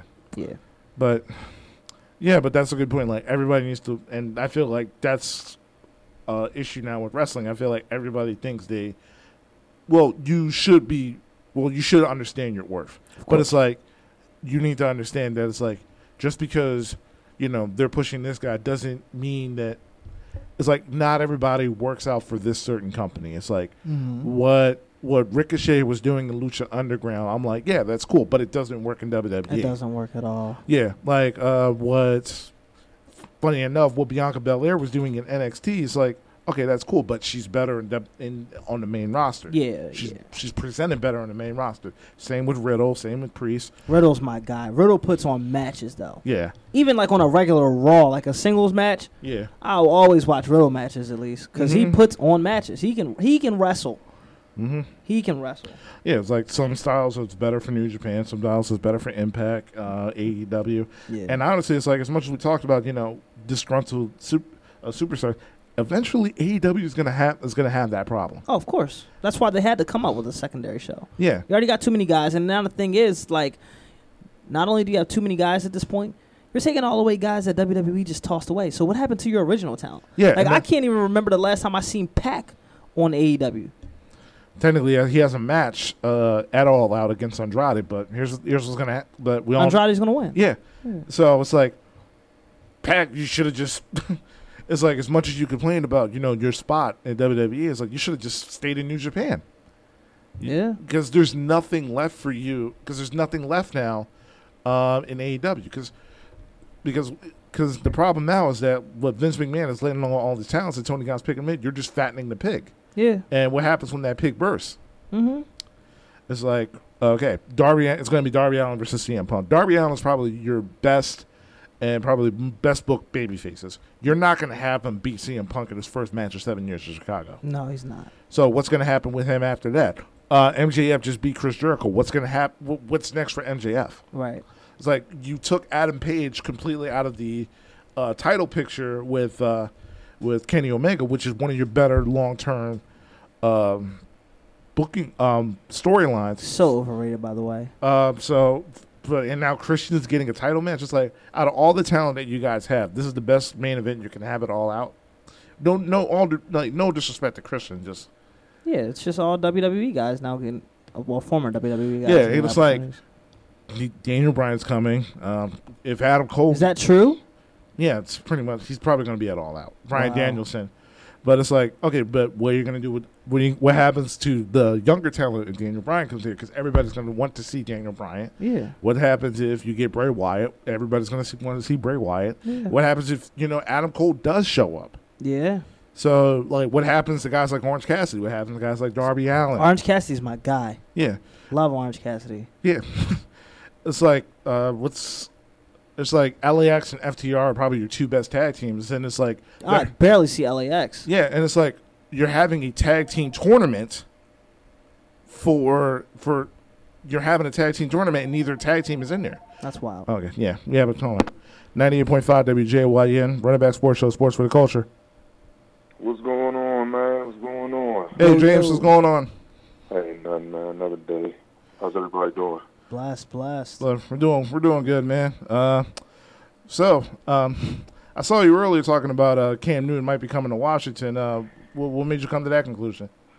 Well, things don't look too good right now in New England for this whole push from Mac Jones that's coming through for a lot of the, uh, the I guess management or I guess coaches from the organization that's starting to kind of push for him, and you just get that vibe. Like I never thought that Cam was a uh, Bill Belichick type guy, um, so it didn't seem like a proper fit anyway. Yeah, So for him to go after Mac Jones this season um, in um, in the draft, um, and then to see that there's kind of a push for him, I could possibly see Cam either being cut. Um, hopefully he's not cut, but you know it, it wouldn't put put it I wouldn't put it past Belichick. Belichick to just cut him outright. Um, and the only other team that I know of that he would fit with is to go back with Ron Rivera uh, in Washington. And considering that our quarterback room isn't looking too impressive with uh, Fitzpatrick, Heinicke, and um, Allen. Um, you know, I, I prefer having Cam over Fitzpatrick right now anyway. So that's why I see Cam coming to Washington, and uh, we'll see what shakes. yeah. And uh, speaking of Washington, um, apparently uh, Daniel Snyder and the rest of the uh, the management is apparently has come down to uh, like three final names. So like, if you had to like pick a name for you know Washington to, to finally have, like, what, what would you choose? Uh, it'd be Red Wolves. Red Uh, Red I- Wolves. Yeah, Washington Red Wolves. I can see the, um, I can visualize the, the uniforms with you know the the wolf or scratch or something and to to relate to that, and then allowing them to keep the colors that um, that Washington has. So I prefer Red Wolves. I'm not a fan of what I think Dan's going to do, and that's going to keep it as the Washington football team or Washington football club. Um, some people that name has grown grown on them, not me. I prefer to have something else. Um, other than that, I, I heard Armada or Armada was another one that's kind of you know getting some weight around around town. But for me, it's Red Wolves. Anything else, I'm not going to probably be too happy with. Oh, uh, so now what about Washington Defenders? You know, pretty much take the uh, the arena football team name. Yeah, nah. um, it doesn't doesn't quite. You know, I mean, think about the rest of the division. You got, you know, the Eagles. You got Cowboys. You got uh, Washington. You got the Giants. Like everybody has something that kind of fits them. Mm-hmm. Um, defenders just doesn't feel like it flows with Washington. Can you know, in comparison to the rest of the division. So, yeah. but if you say Cowboys, Red Wolves, or you say Red Wolves, Eagles, you know, it kind of has a has a ring to it. So, Defenders, Eagles game that doesn't sound too tempting to me. But if you say Red Wolves, Eagles, yeah. Yeah. So, uh, oh yeah. So you're also yeah. So we talked um, the M- NFL offseason, uh, NBA offseason is pretty much all but done. We're pretty much waiting for training camp and preseason games at this point. So, uh, if you had to grade my the, your Miami Heat in terms of the job they did in this offseason, how would you grade them? Uh, I'm gonna go with B. They addressed the point guard need. Um, they added a lot of defenders. What I don't think they've done is address the, the depth on the bench. Um, and personally, I didn't like the Duncan Robinson uh, contract. And a lot of a lot of uh, fans don't like when I say that. Um, I don't think Duncan Robinson is uh, a shooting a starting shooting guard you can win with. To me, he's more uh, Kyle Korver 2.0 than he is um, Klay Thompson. Mm-hmm. Um, Klay Thompson, yes. Uh, Duncan Robinson, absolutely not. He's not a three-level scorer, and then he, he struggles on defense. And I remember watching them last year saying that anytime a team really needed a bucket or a foul, they would go directly at Duncan Robinson, and that's a problem. So against the uh, Bucks in Game Three in a must-win game at home, he gave you I think five points for the entire game as a starter. In Game Four, he gave you two points as a starter um, at home in games that you absolutely needed to have. So to me, the formula says he's not a guy that can get you, um, you know, to the next level, and he puts extra stress on everybody else defending out there because he can't defend.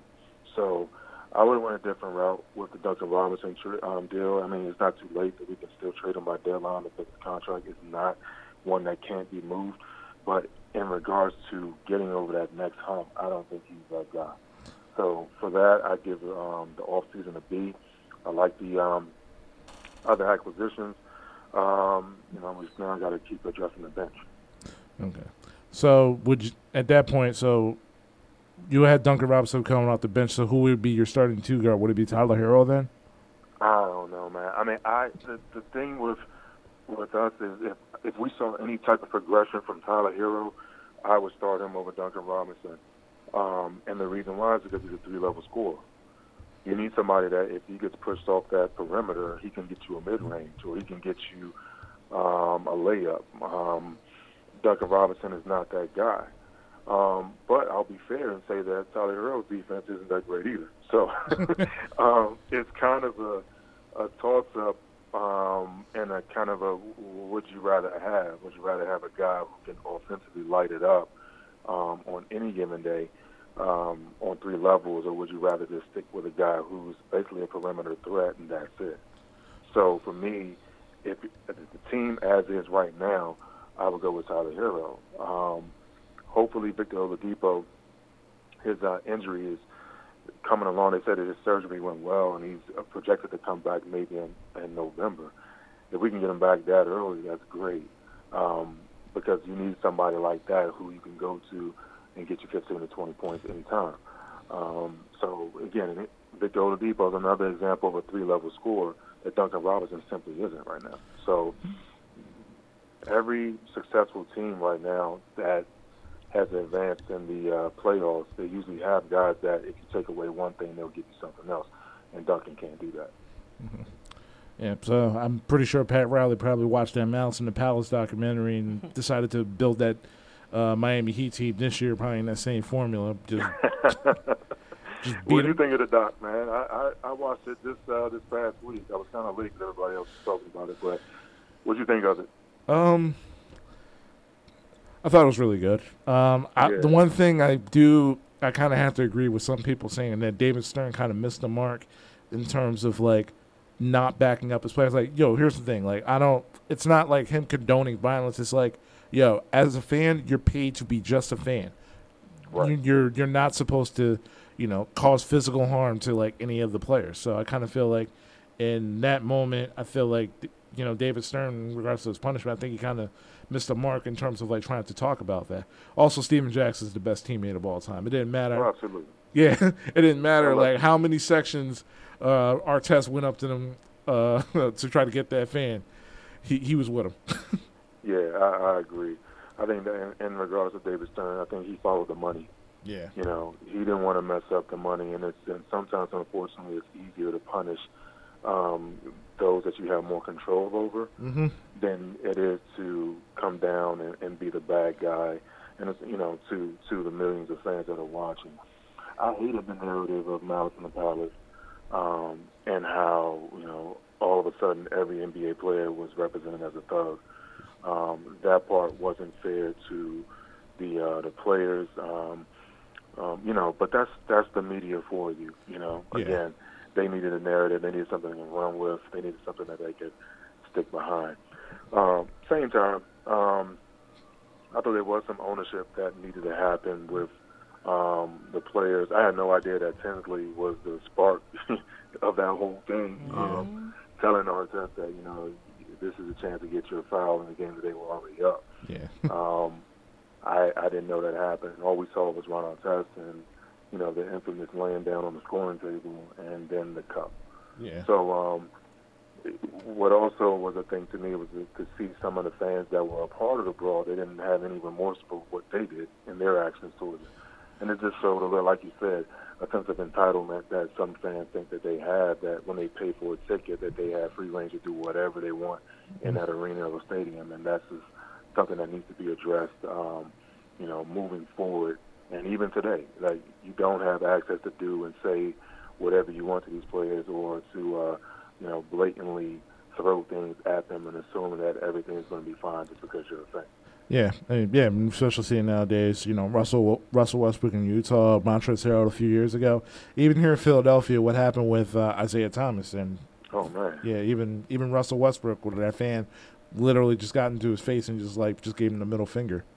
right, So, and right, and this and like I've been on this I've been doing radio for like three years now and I keep saying that that athletes that sports athletes are probably the most dehumanizing uh, uh, people in the entire world because fans don't view them as people they just view them as just you know toys of entertainment Absolutely, absolutely, and that narrative needs to change. mm-hmm. Um, but it's also going to it's going to take the you know the brass behind it and the upper management behind it to say, look, start respecting these guys. If you want to see them perform, if you want them to, you know, to represent you, then you need to do a better job of representing yourself. Mm-hmm. So I definitely agree that uh, you know, there has to be some type of backing from upper management, and I think it would go a long way with the players. Mm-hmm. You know, I think the players would, would would definitely appreciate that, not being done behind the scenes, but also being done in front of the world and say, look, respect our guys. You know, if if they're human beings like you are, they have emotions and feelings like you do. Um, so, in the very least, you're going to give them the same amount of respect that they give you. So, Yeah, and I kind of feel like the NBA kind of you know missed that mark. Um, um, I still think there's time to you know rectify it because the NBA it's more of a players' league, I suppose, like any other sport. So like I feel like it just takes that one person realize like, yo, we're not going to stand for this, and Yeah. once you know that message gets across, it then then at that point it's just a domino effect. Right, right. Because let's be real. I mean, when things, if, if the league stops, and as much as people will be mad right now, Mm-hmm. the second that it starts again, they're going to be right there to watch it. So, you know, it's synonymous with what, what's needed. Both uh, the players need the fans, and the fans need the players. So let's not act like one is, you know, you know, being a fan means that you're more entitled to do whatever and say whatever you want. It just doesn't happen that way. Yeah, because we all remember those fans were like, "I'm stop, I'm gonna stop watching the NFL because they're kneeling during the protest." I mean, I mean, how many fans who said that is probably still watching the NFL right now? Right, right. You know what I mean? So it's I- and don't get me wrong. I was a part of um, initial protest. As you know, I, I didn't watch it for a year. Mm-hmm. Um, I took that time off. Um, I'm now back to watching it. Um, and I have friends that still are like, no, I'm not watching it ever again. And you know, I, I took some time to compare a lot of things in regards to that. Um, especially my, uh, my brother, who's a hip hop artist or whatever. You know, he he was you know down in the NFL, and I'm like, you know, the same way you feel about the NFL as an organization, and you can say the same thing about music artists and how they're protected. You know, and there was a long, ongoing argument that happened between us, but it's irrelevant when you really think about the actuals. You know, some some artists have done some things that you and I cannot get away with. Why? Because they're worth more, you know, out outside of jail or outside of whatever than they are um, inside. Mm-hmm. So it's certain things within organizations that people do to protect what they feel are valuable assets to that company, that organization. So it happens all over the, the globe. Um, do I like everything that happened with the NFL? No, I don't. I still don't like everything that happen, continues to happen with the NFL. But for every five players that they bring out and they spotlight, there are a lot of those guys that are doing great work in the communities and doing stuff to Mhm. actually make a difference. So do you punish everybody for the five that it gets broadcast, or do you continue to find those good stories and push those to the forefront as well? So catch twenty two, but I, I get it. You know what I mean? So it is what it is. Mm-hmm. So, um, yeah. So speaking of like culture change, one of the biggest culture changes is definitely in the NCAA. Um, you know, Oh, athletes are now able to, uh, you know, athletes are now able to be able to uh, make big money off their own name, and you know you're a Miami fan, so you got Alabama week one. So, uh, yes, sir. so any predictions? Any final scores? I don't want to predict a final score, but I am predicting an upset. And the reason why is because what, what a lot of what kills me a lot is that if you have a discussion, you take the fact that it's Alabama out of it, right? If I say that if it's Clemson versus Georgia, let's say that because that's also one matchup, and I say Clemson's returning, you know, ten out of eleven starters on the offense and and nine out of eleven starters on the defense against Georgia, who has a freshman quarterback, who has a, or, or a redshirt freshman quarterback who lost at least 12 players to the NFL, more than likely you think it'd be a game. Mm-hmm. Um, and that's similar to what's going on right now with Miami and Alabama. Alabama has lost a lot. They're starting, and don't get me wrong, he's a five-star quarterback um, with Alabama right now, um, but he's young. And what better chance for a guy um, for Miami to pull an upset than in Week One when you're facing a team that has a very young offense um, and you're returning a lot of your defensive starters. Oh, and by the way, you did recruit very well this past all season. Like this, this class that came in now is amazing and has a lot of talent. So for me, it it depends on what those boys really want to do week one. If they really have the heart to step up and say, you know what, we're going to shock the world, they can very much get it done. Um, but I, I like the fact that everyone's counting out Miami. Um, I just feel like you know this is the perfect time to take Alabama. If it's if it's Alabama in Week Nine, then yeah, I thought I probably feel a lot um, more concerned now than I would to say this Alabama Week One. But what doesn't work in our favor is the fact that Nick Saban hasn't lost a Week One matchup in God knows how long. So, Yeah. but what better time to do it than now? Yeah. yeah, that'll definitely set the tone for this kind of season. But uh, yeah, so what are your, uh, one last question before I get you out there? So, what are your thoughts on the uh, the this alliance between the ACC, the Big Ten, and the Pac-12? I don't like it because it's basically well, what's not being talked about is ESPN and their rights behind it. So if you really do the research on it, ESPN is creating a monopoly and nobody's really talking about it. Hmm. Like they have the rights to, I think the ACC network, but also I think they have the rights to, College football Um, playoffs. yeah, college football playoffs. So while everyone's saying, oh wow, you know they're lying to you, no, I think what's really going on is, um, you know, the end of, you know, NCAA in in a lot of ways. So I'm not really liking that. I don't like the idea of Miami, let's say playing in Michigan. You know what I mean? Having to travel so far to play Michigan. Um, you know, and, and then they said the ACC and the Pac-12. Imagine Miami going to going. I'm sorry, going to, uh, uh, to to California to play games out there. You know, that's a long way. And I know it sounds good for, um, you know, ticket sales and you know TV um, ratings and everything. But think about that travel that has to be taken care of. You know, you you and I know, like it being Yeah, it'll be like the NFL. Exactly. Like when when when when Washington has to travel all the way to San Francisco, you know, and then come all the way back, that's not an easy task. You know, and and that's the reason why they schedule games so close a lot of the times, or they schedule it so if you do have to make that travel once a week, I mean one week, then your next game is you know definitely not as far. Or they, and in this case, I forgot who it was, but um, San Francisco, I think they play two games out here on the East Coast um, early this season, and they, you know, the idea is that they're just going to stay out here for a duration of the time that they're going to be out here.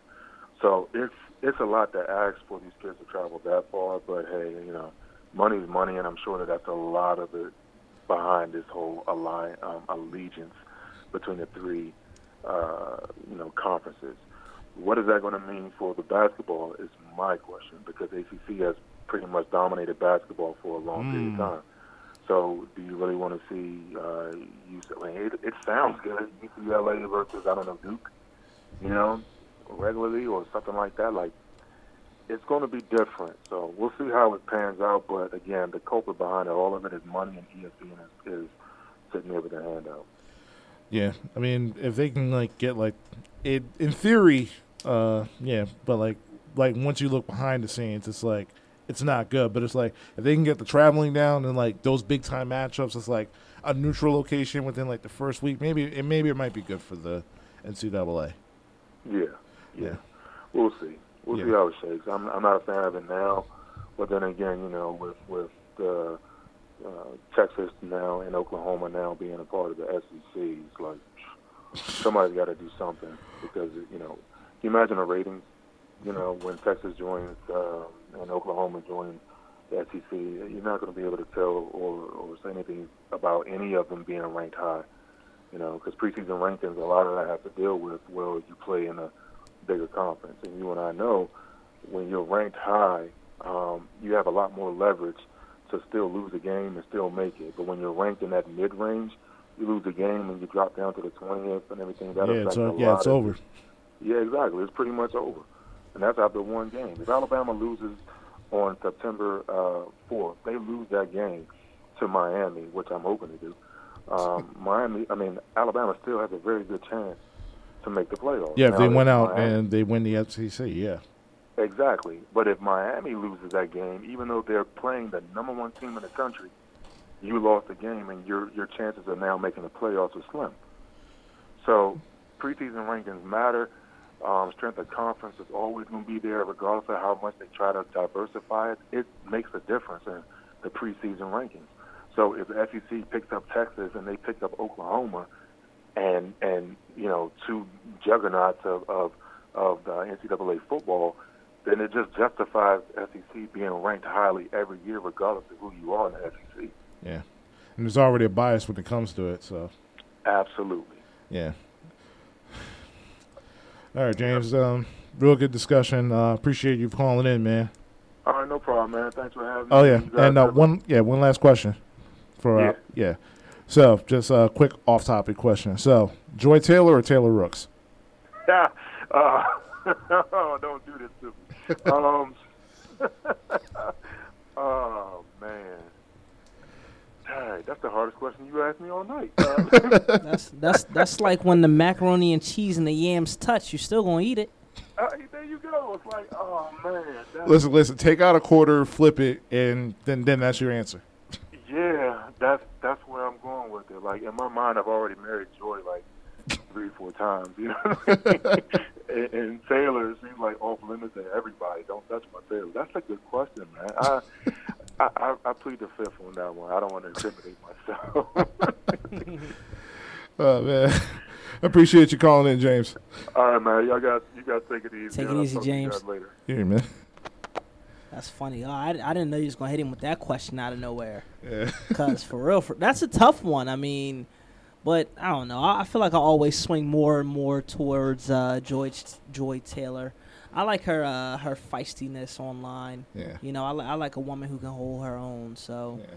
you know, I I mean Taylor Rooks. She don't she don't get the uh, she don't get the uh, stuff online that Joy Taylor does. I feel like everybody loves Taylor Rooks, but who knows? Like maybe Taylor Rooks isn't responding, but you know, Joy she always chooses violence. So you know, Yeah. it's every every night. That's all I see on my timeline is her just fending, Oh fighting yeah. off the trolls. Oh yeah, like two weeks ago, like Miami Dolphins Twitter was like at Joy Taylor neck because uh Tua Tagovailoa.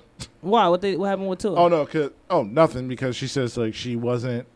Oh, cause they uh cause they pulled the receipt pulled the receipts about like her um not being a fan of like Tua. yeah, like, before but she be on him hype. yeah The, now, look, here's the thing. Joy, her takes have been a little bit weak lately, but I, I still love her. But her, her takes have been like way off, E- especially even that Jalen Hurts take yeah a couple weeks ago. Like I'm like, yo, uh, you was cool until you started talking about my team. like you, you was I like you know I was still you know giving you a little bit of leadway, but nah, her takes have definitely been a little bit, a little bit uh, outlandish, Yeah. a little bit of late. I lean more towards uh, Taylor, but yeah, uh we know because she had you on the on the on the On the uh, IG Live, yeah. that's why. But, uh, I get it. yeah. But however, after that Atlanta Hawks series, it's like I know you're I know you're from there. I get that that's your team, but it's like I'm still a little salty about that. Nah, I mean, hey, that's that's just the that's just the way it is. Yeah, I'm just like every single time I'm just saying like, yeah, go Hawks. I'm like, I'm like, Kris, let it go. No. Look, I, I look at the end of the day, I love the Taylors.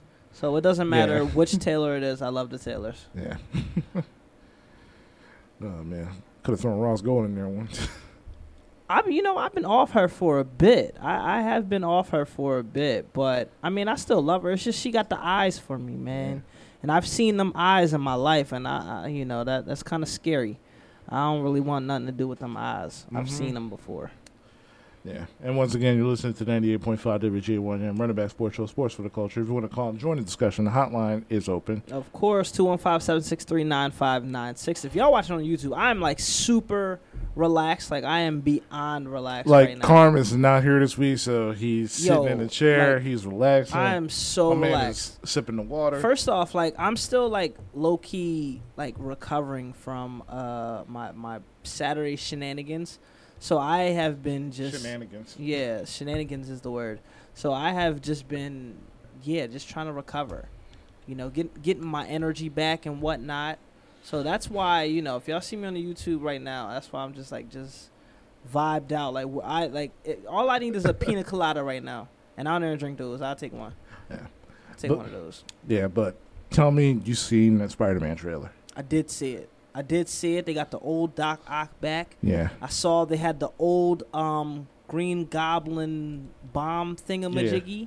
So I don't I don't know what's gonna happen. You think they're gonna finally do like the multiverse? Yes, they have to. It's Just official. by, just by that trailer alone, the multiverse is happening. it's official. So Yeah, you, it's- so all three Spider Mans are coming back. I don't know about all three, but I'm pretty multiverse is going to happen because I've I've done my extensive research when Okay. it comes to Disney Plus, uh, with WandaVision and you know the events that happened with uh, with uh, the Scarlet Witch. Oh yeah, yeah. Yeah, uh, the the things that transpired with Loki. lo- that Loki was a multiverse type thing. yeah, and Loki as well. Uh, So- I didn't finish Loki. Yeah, so or once, or the uh, Winter Soldier and Yeah. Captain America. But Yeah. go ahead. yeah, so like once that happened, and once I saw that, I'm like. There you go, multiverse of madness right there. And then you get Spider Man, who's messing with the multiverse as well. Doctor Strange is gonna be stressed. Oh, for sure. I Oh. mean, but I, I oh my god, I seen the meme with your guy. He's always packing his bags. When I seen when I seen the trailer and he took off already, I'm like, yo, they really about to get into it. He always t- and this time it was funny because he actually packed his bags. So I feel like Disney had their ear to the streets when they remade this and was like, you know what? Since he likes to leave, this time we'll have him pack his bags. Yo, no, honestly, I love Wong. I'm like, he's the smartest man in, in the entire MCU. When stuff's about to go down, I'm like, this is this is beyond me. I'm out. So wait, tell me about him. He has like the same powers as Doctor Strange. Yeah, So why he don't be getting it in? Because it, it ain't my fight. he definitely do be taking off. he's like, yeah. He's like, yo, y'all about to y'all about to fight Thanos? That's crazy. Uh, someone's got to protect the sanctum. So good luck with that. Right, like see ya. That's funny. Nah, the trailer looks great. It does look great. I'm just um I, I just don't know what they're gonna do. I don't know what they're gonna do. I'm excited to see what happens. Like I feel like, you know, of course, you know, this current Spider Man, he's gonna be doing this whole thing the entire fight. Mean the entire movie, but at the end, you know, you might get a glimpse or they might it might be like a cliffhanger type thing where they leave you hanging one more, and then it's just like, all right, well, where's the next movie at? Because I, th- I think they they will end up bringing back some of the sp- other Spider Mans. That'd be dope. hmm But that means that means Disney has got to you know work with Sony to get the original Spider Man. I mean that. I mean, I don't, I don't see that as an issue. Just here, Hope, hope not. Right? Yeah. yeah, Yeah. Here, here's some money. Yeah. yeah. That's all it comes down to. Yeah, give us yeah. and the old United States, it's all about the power of the almighty dollar. yeah, I'm, I'm about to say they already got Alfred Molina to play Doc Ock, and I'm pretty sure they're gonna get Willem Dafoe. That's true. So I mean, trying to get Tony Maguire and Andrew Garfield is probably like no issue as well because neither one of them is like doing anything right now. Uh, that's true. That's gonna be great. I think it's gonna be great. I'm excited. I can't wait. I Yeah. can't wait. Can't wait to. I'm Yeah. like, I'm like, oh dude, Merry Christmas. I'm like, cool. I'm going to the Oh, movie. it comes out Christmas Day. Uh, no, it's com- it said this Christmas. So Oh, okay. All right. So yeah, so it's coming. yeah, So it's coming. Nah, that's dope. That's dope. yeah. What we what we got next on the uh slate? All right. Uh, let's see. The Philadelphia Eagles preseason. So Yeah, Philadelphia Eagles about it. last week lost to the New England Patriots in a preseason game at home at the Link, thirty-five to nothing. Jalen Hurts did not play. He was a late minute scratch because of because of sickness. He went to the hospital. He was fine the following day. He came back to practice on Sunday. But overall, overall, the team most of the starters didn't play as well either. I mean, one of the more significant starters was uh, DeVonta Smith. DeVonta Smith did catch, uh, I believe, one pass first off, that one pass, the way he got off the line of scrimmage was incredible. Mm-hmm. Like he he he can get really good separation, and to be honest, that was enough for me. I don't understand why people are really panicking in the preseason. We're literally doing nothing. We're just like wasting our time. Like not wasting our time, but I mean this is the reason why they added a whole seventeen uh, an extra game to the regular season because clearly nobody cares about preseason. Like not nothing's being showed. Nobody wants to show their hand. Everybody just out there catching vibes. Like I feel like preseason's more to see who's going to make the roster. Yeah, and So I don't care. yeah, and the amount of starting quarterbacks uh, that haven't played in the preseason. Yeah, I'm talking Aaron. We're talking Aaron Rodgers. We're talking Tom Brady, Patrick Mahomes, Matthew Stafford. We're talking like the only quarterbacks of significance that are really playing right now are the rookie quarterbacks. I thought Patty played like a series. Uh, I gotta relook that up. Yeah, 'cause- I, I'm pretty sure I saw him play a series. Yeah. Uh, G- uh, Jameis Winston did start. Well, Jameis Winston and Taysom Hill in a quarter, quarter but quarterback it- It's a matchup. battle, yeah. Like I mean, if you're in a quarterback battle, then you're in a battle. Yeah, but we don't know But nobody, Win- nobody cares. yeah, but Jameis Winston should easily win that starting job. If not, I need to have a conversation with Sean Payton. So wait a minute. Going back to the previous caller. So apparently, what? There's rumors that Cam's going to get cut by the Patriots. He, um, it, it's to me. I read that. Uh, it not not so cut, but he did get uh, sent home Mm. by uh, for like COVID protocols, uh, something along those yeah, lines. yeah, yeah. I did see that. Did Yeah, see that. but uh, but when I saw um, Belichick, he what they were like, uh, so how do you feel about you know this is an opportunity for Mac Jones? He was like, apparently he he got the endorsement from Belichick. Mm. Yeah. 98.5 WJM1M Run It Back Sports Show, Sports for the Culture. Yo, yo, Kris, Mark, what's up? It's Andrew. What's going on, man? How you doing? Andrew Mayers? Brothers, it's good to talk to y'all. Yeah, how y'all? Yo, damn. Y'all been, I've been listening to y'all show the whole time. I just finally decided to call in. Blessings. Oh, snap. MT, MTV reunion. Let's get it. Homies, uh, that's right. It's good to talk to y'all. Y'all been loving what y'all been talking about all day. And y'all got a question for each of y'all. What's up? I got I got a Sixers and an Eagles question, homies, because you know that's we all are the same teams. So I'm uh, I'm gonna start with Mark first. Of course. I'm gonna throw I'm gonna throw you with my Sixers question. Chris, I'm gonna throw you with my Eagles question. Shoot. All right, so Mark, you are Daryl Morey, right? Mhm. Right now, you know I heard y'all talk. The Sixers may still be third best team in the East. I don't know. I don't know if Miami caught ground on us or not, right? And leapfrogged us. Right. And you know, Atlanta at the end of the day beat us in the playoffs. So like, how much shit can we talk? Crap can we talk when we lost to them? Right. Sorry. That's You okay. know. So um, the reason I bring that up is, man, if you're Daryl Morey, what are you doing to just get the Sixers back in the top three, the top two? What kind of moves are you making, man? If if Dame doesn't ultimately pan out, what would you do? Uh, this is this is a tough one. See, it truly depends because at this point, if I'm Daryl Morey, I hate to say it, if if Dame doesn't say I want out, I'm kind of, I hate to say it, we got we would have to keep Ben. We would have to keep Ben because at the end of the day, we've already seen the growth with Tyrese Maxey from these few summer league games. Like in my opinion, with what he's shown us in these summer league games, he can start in the NBA. Like it, it's clear. You give Tyrese Maxey about 30 minutes of gameplay, he can make he can make a a very good, you know, he can make an impact. Now, and, and what I would do in that situation because I do like Maxey, and that's, that's like I said, that's if Dame doesn't say he wants out. Then we slide Ben to the four. We got to get Maxey in there. We slide Ben to the four, move Tobias back to the three because now we got the blueprint on how to win an NBA championship. We just saw Milwaukee do it. If we can try to somehow have Ben essentially just be half, half of what Giannis was in the playoffs and the finals, that's good enough because he won't even have nearly as much pressure on him to do what Joel Embiid does as the A guy. Like Giannis was the A guy for Milwaukee. We know that. Embiid is the A guy for the Philadelphia 76ers. If Ben can just be half of what Giannis is, we win it.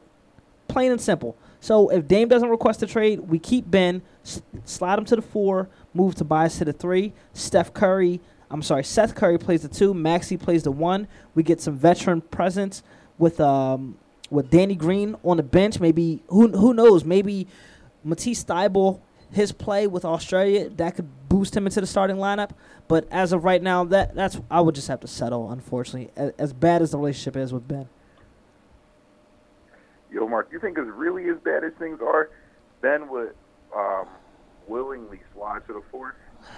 I mean, it's for the betterment of the team at this point. Ben has had five years to show us that he's really the fresh prince, the heir apparent of LeBron James. It's been five years and nothing.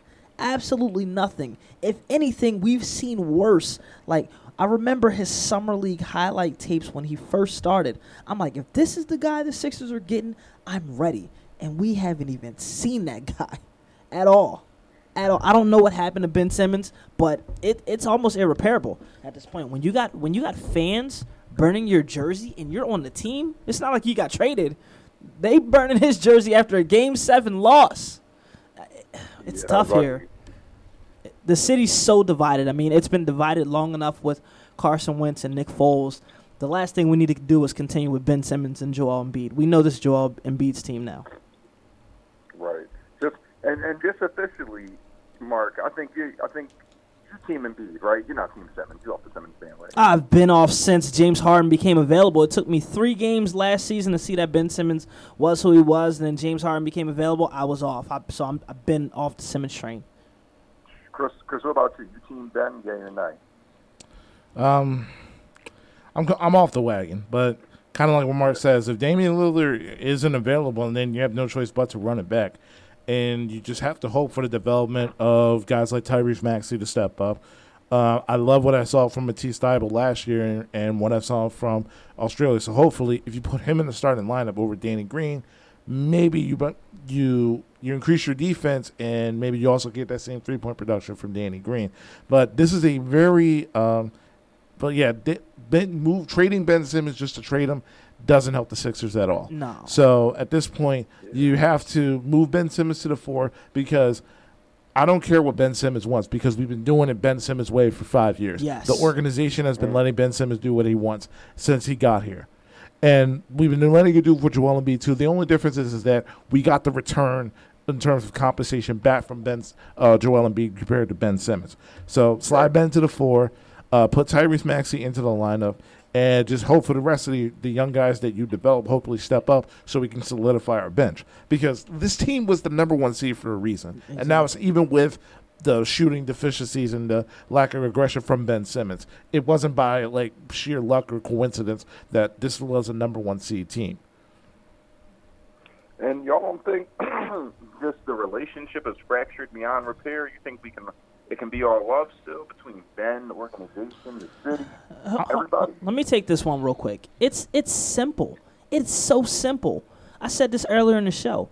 If he wakes up and just decides to play basketball and be an aggressive player, he's good. He'll have the city back in no time. This is we're not asking of anything. We're literally asking a man to do what he gets paid to do. And that's literally just play basketball like a human being. Like play basketball. The fact that you're 6'10, 240 pounds and you run away from the basketball in the fourth quarter, you don't even attempt a shot.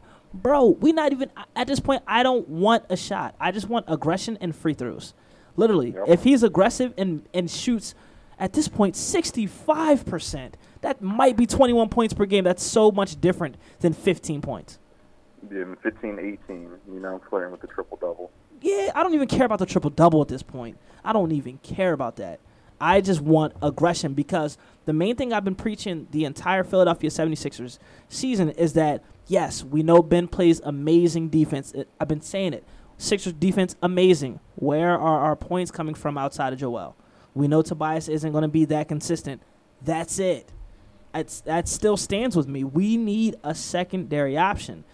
Literally, if Ben just decides, don't Kris, don't even look at me with that Furkan cork. Don't even look at me with that. don't, even, don't look at me with that. But no, we need a secondary option. It's time. we signed it back for a reason. Nah, Yo, Korkmaz is like our secondary bench option. No, he can't be the second overall. You know, if he's if he's second overall, we might as well be trying to get a, a lottery pick. This is ridiculous. Y'all was talking earlier about you know alpha, uh, beta, delta. You know, Korkmaz is the beta. He all the way down there. At this point, Jeez, it's bad. All right, cool. Well, you know, hold on. Get my second question. So the second question is for Kris, y'all, and it's the Eagles question. You know, we love the birds, and um, yo, Mark, I was really vibing with what you were saying earlier, bro, about this upcoming season, and just not really having no expectation, honestly, right? And just That's it. enjoying football. Yeah, I don't. I don't want to get my feelings hurt. Yeah, not even setting yourself up for the fall. Yep. You know, I think we all know what it is. So, here's my question for Kris. Kris, I'm gonna ask you to be Howie Roseman. We all know Howie should have been out of town by now, but it's all good. Okay, shoot. So, Kris, if the Eagles go, and I don't know if y'all get tripped up, but this extra game keeps tripping me up. Yeah. So let's just say the Eagles go eight and nine. Okay. Right? Um, just something y'all real mediocre. You know, uh, seven and eight. These new records, like I said, they sound funny. So let's just say the Eagles middle of the pack. Mm-hmm. Jalen Hurts isn't terrible, isn't bad, but wasn't necessarily stellar, right? Mm-hmm. We got these three first round picks. How are you building our team next year? You flipping the picks? You think we need to grab all three of them? I'm assuming Carson Wentz is healthy. You know, we get the, the pick. Um, just what do you think the plan should be the Eagles? Okay, can you? All right, I got the scenario. Can you give me like an imaginary stat line for like Jalen Hurts so I know exactly like how, um, at least like if he wasn't Okay. as okay. I got you. I got you. I'm, I'm gonna give him something just like good, but not great, but you know, not terrible. Okay. Let's just say Jalen throws for three thousand. Okay. Right? Maybe thirty two hundred. Mm-hmm. Let's say he runs for like six hundred too. Okay. We'll give him that. Right? He got 600, 700 on the ground. Okay. Let's say he passes for like 20, 22 touchdowns, 25, maybe runs for another six to eight touchdowns. Right? Uh, right now, hold on. Before you even continue, that don't sound like seven and eight. That don't sound like seven and eight. I'm gonna just I'll keep. be- Were If you- defense?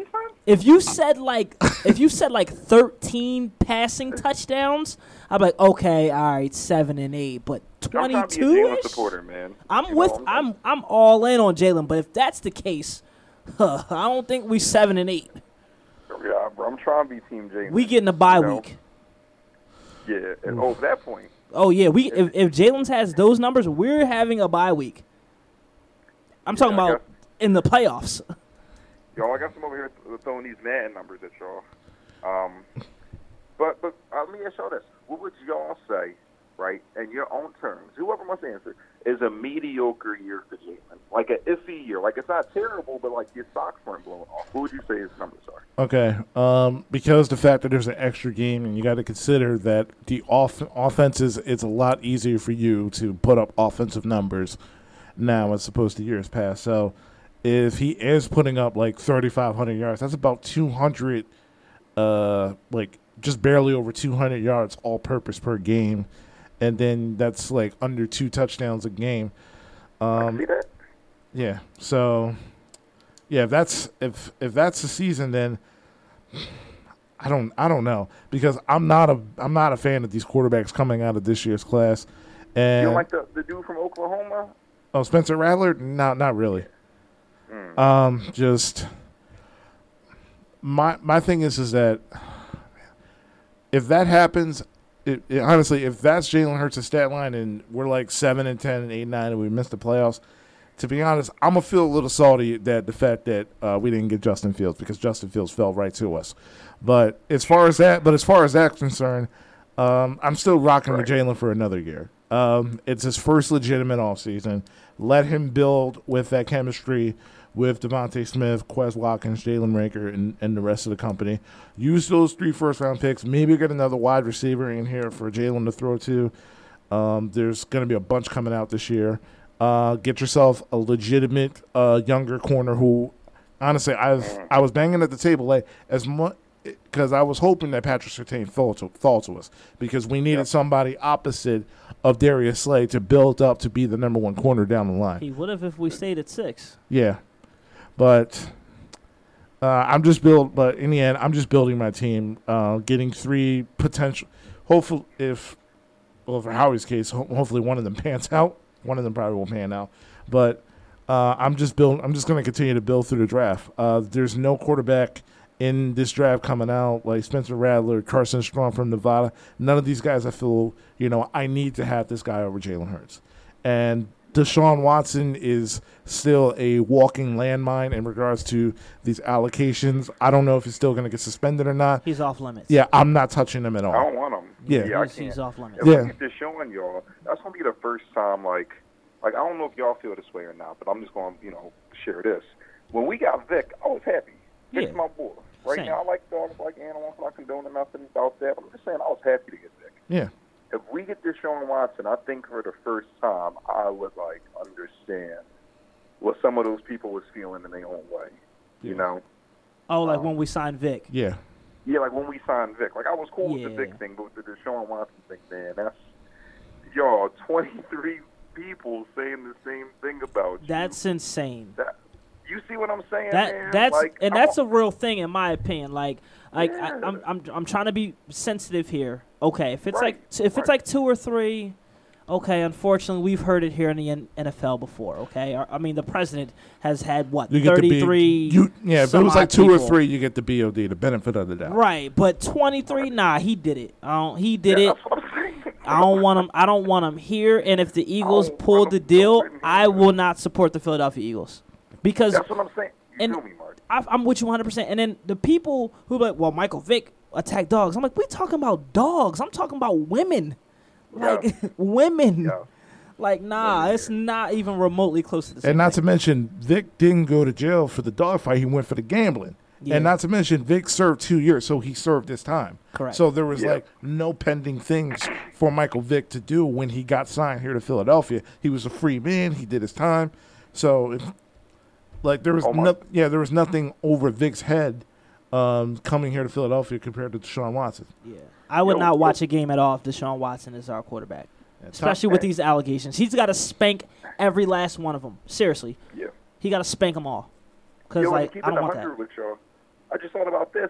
We didn't have to give up three first round picks for Vic. I mean, I was a free agent. We just signed him. yeah, And he We played right him. behind Kevin Kolb. and Donovan McNabb. Yup. I mean, yeah.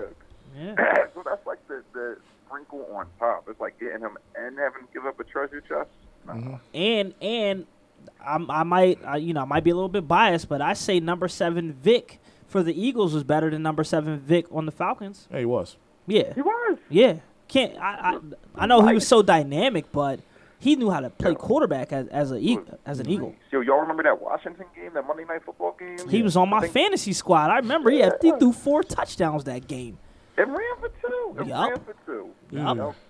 You Remember was- that game. Yeah, that that Vic was a problem. Absolutely. You know, sometimes I just I don't know if y'all ever feel this way, man. I just um, how many more rings could we have won if like just certain things would have stayed in place, the team didn't get blown up.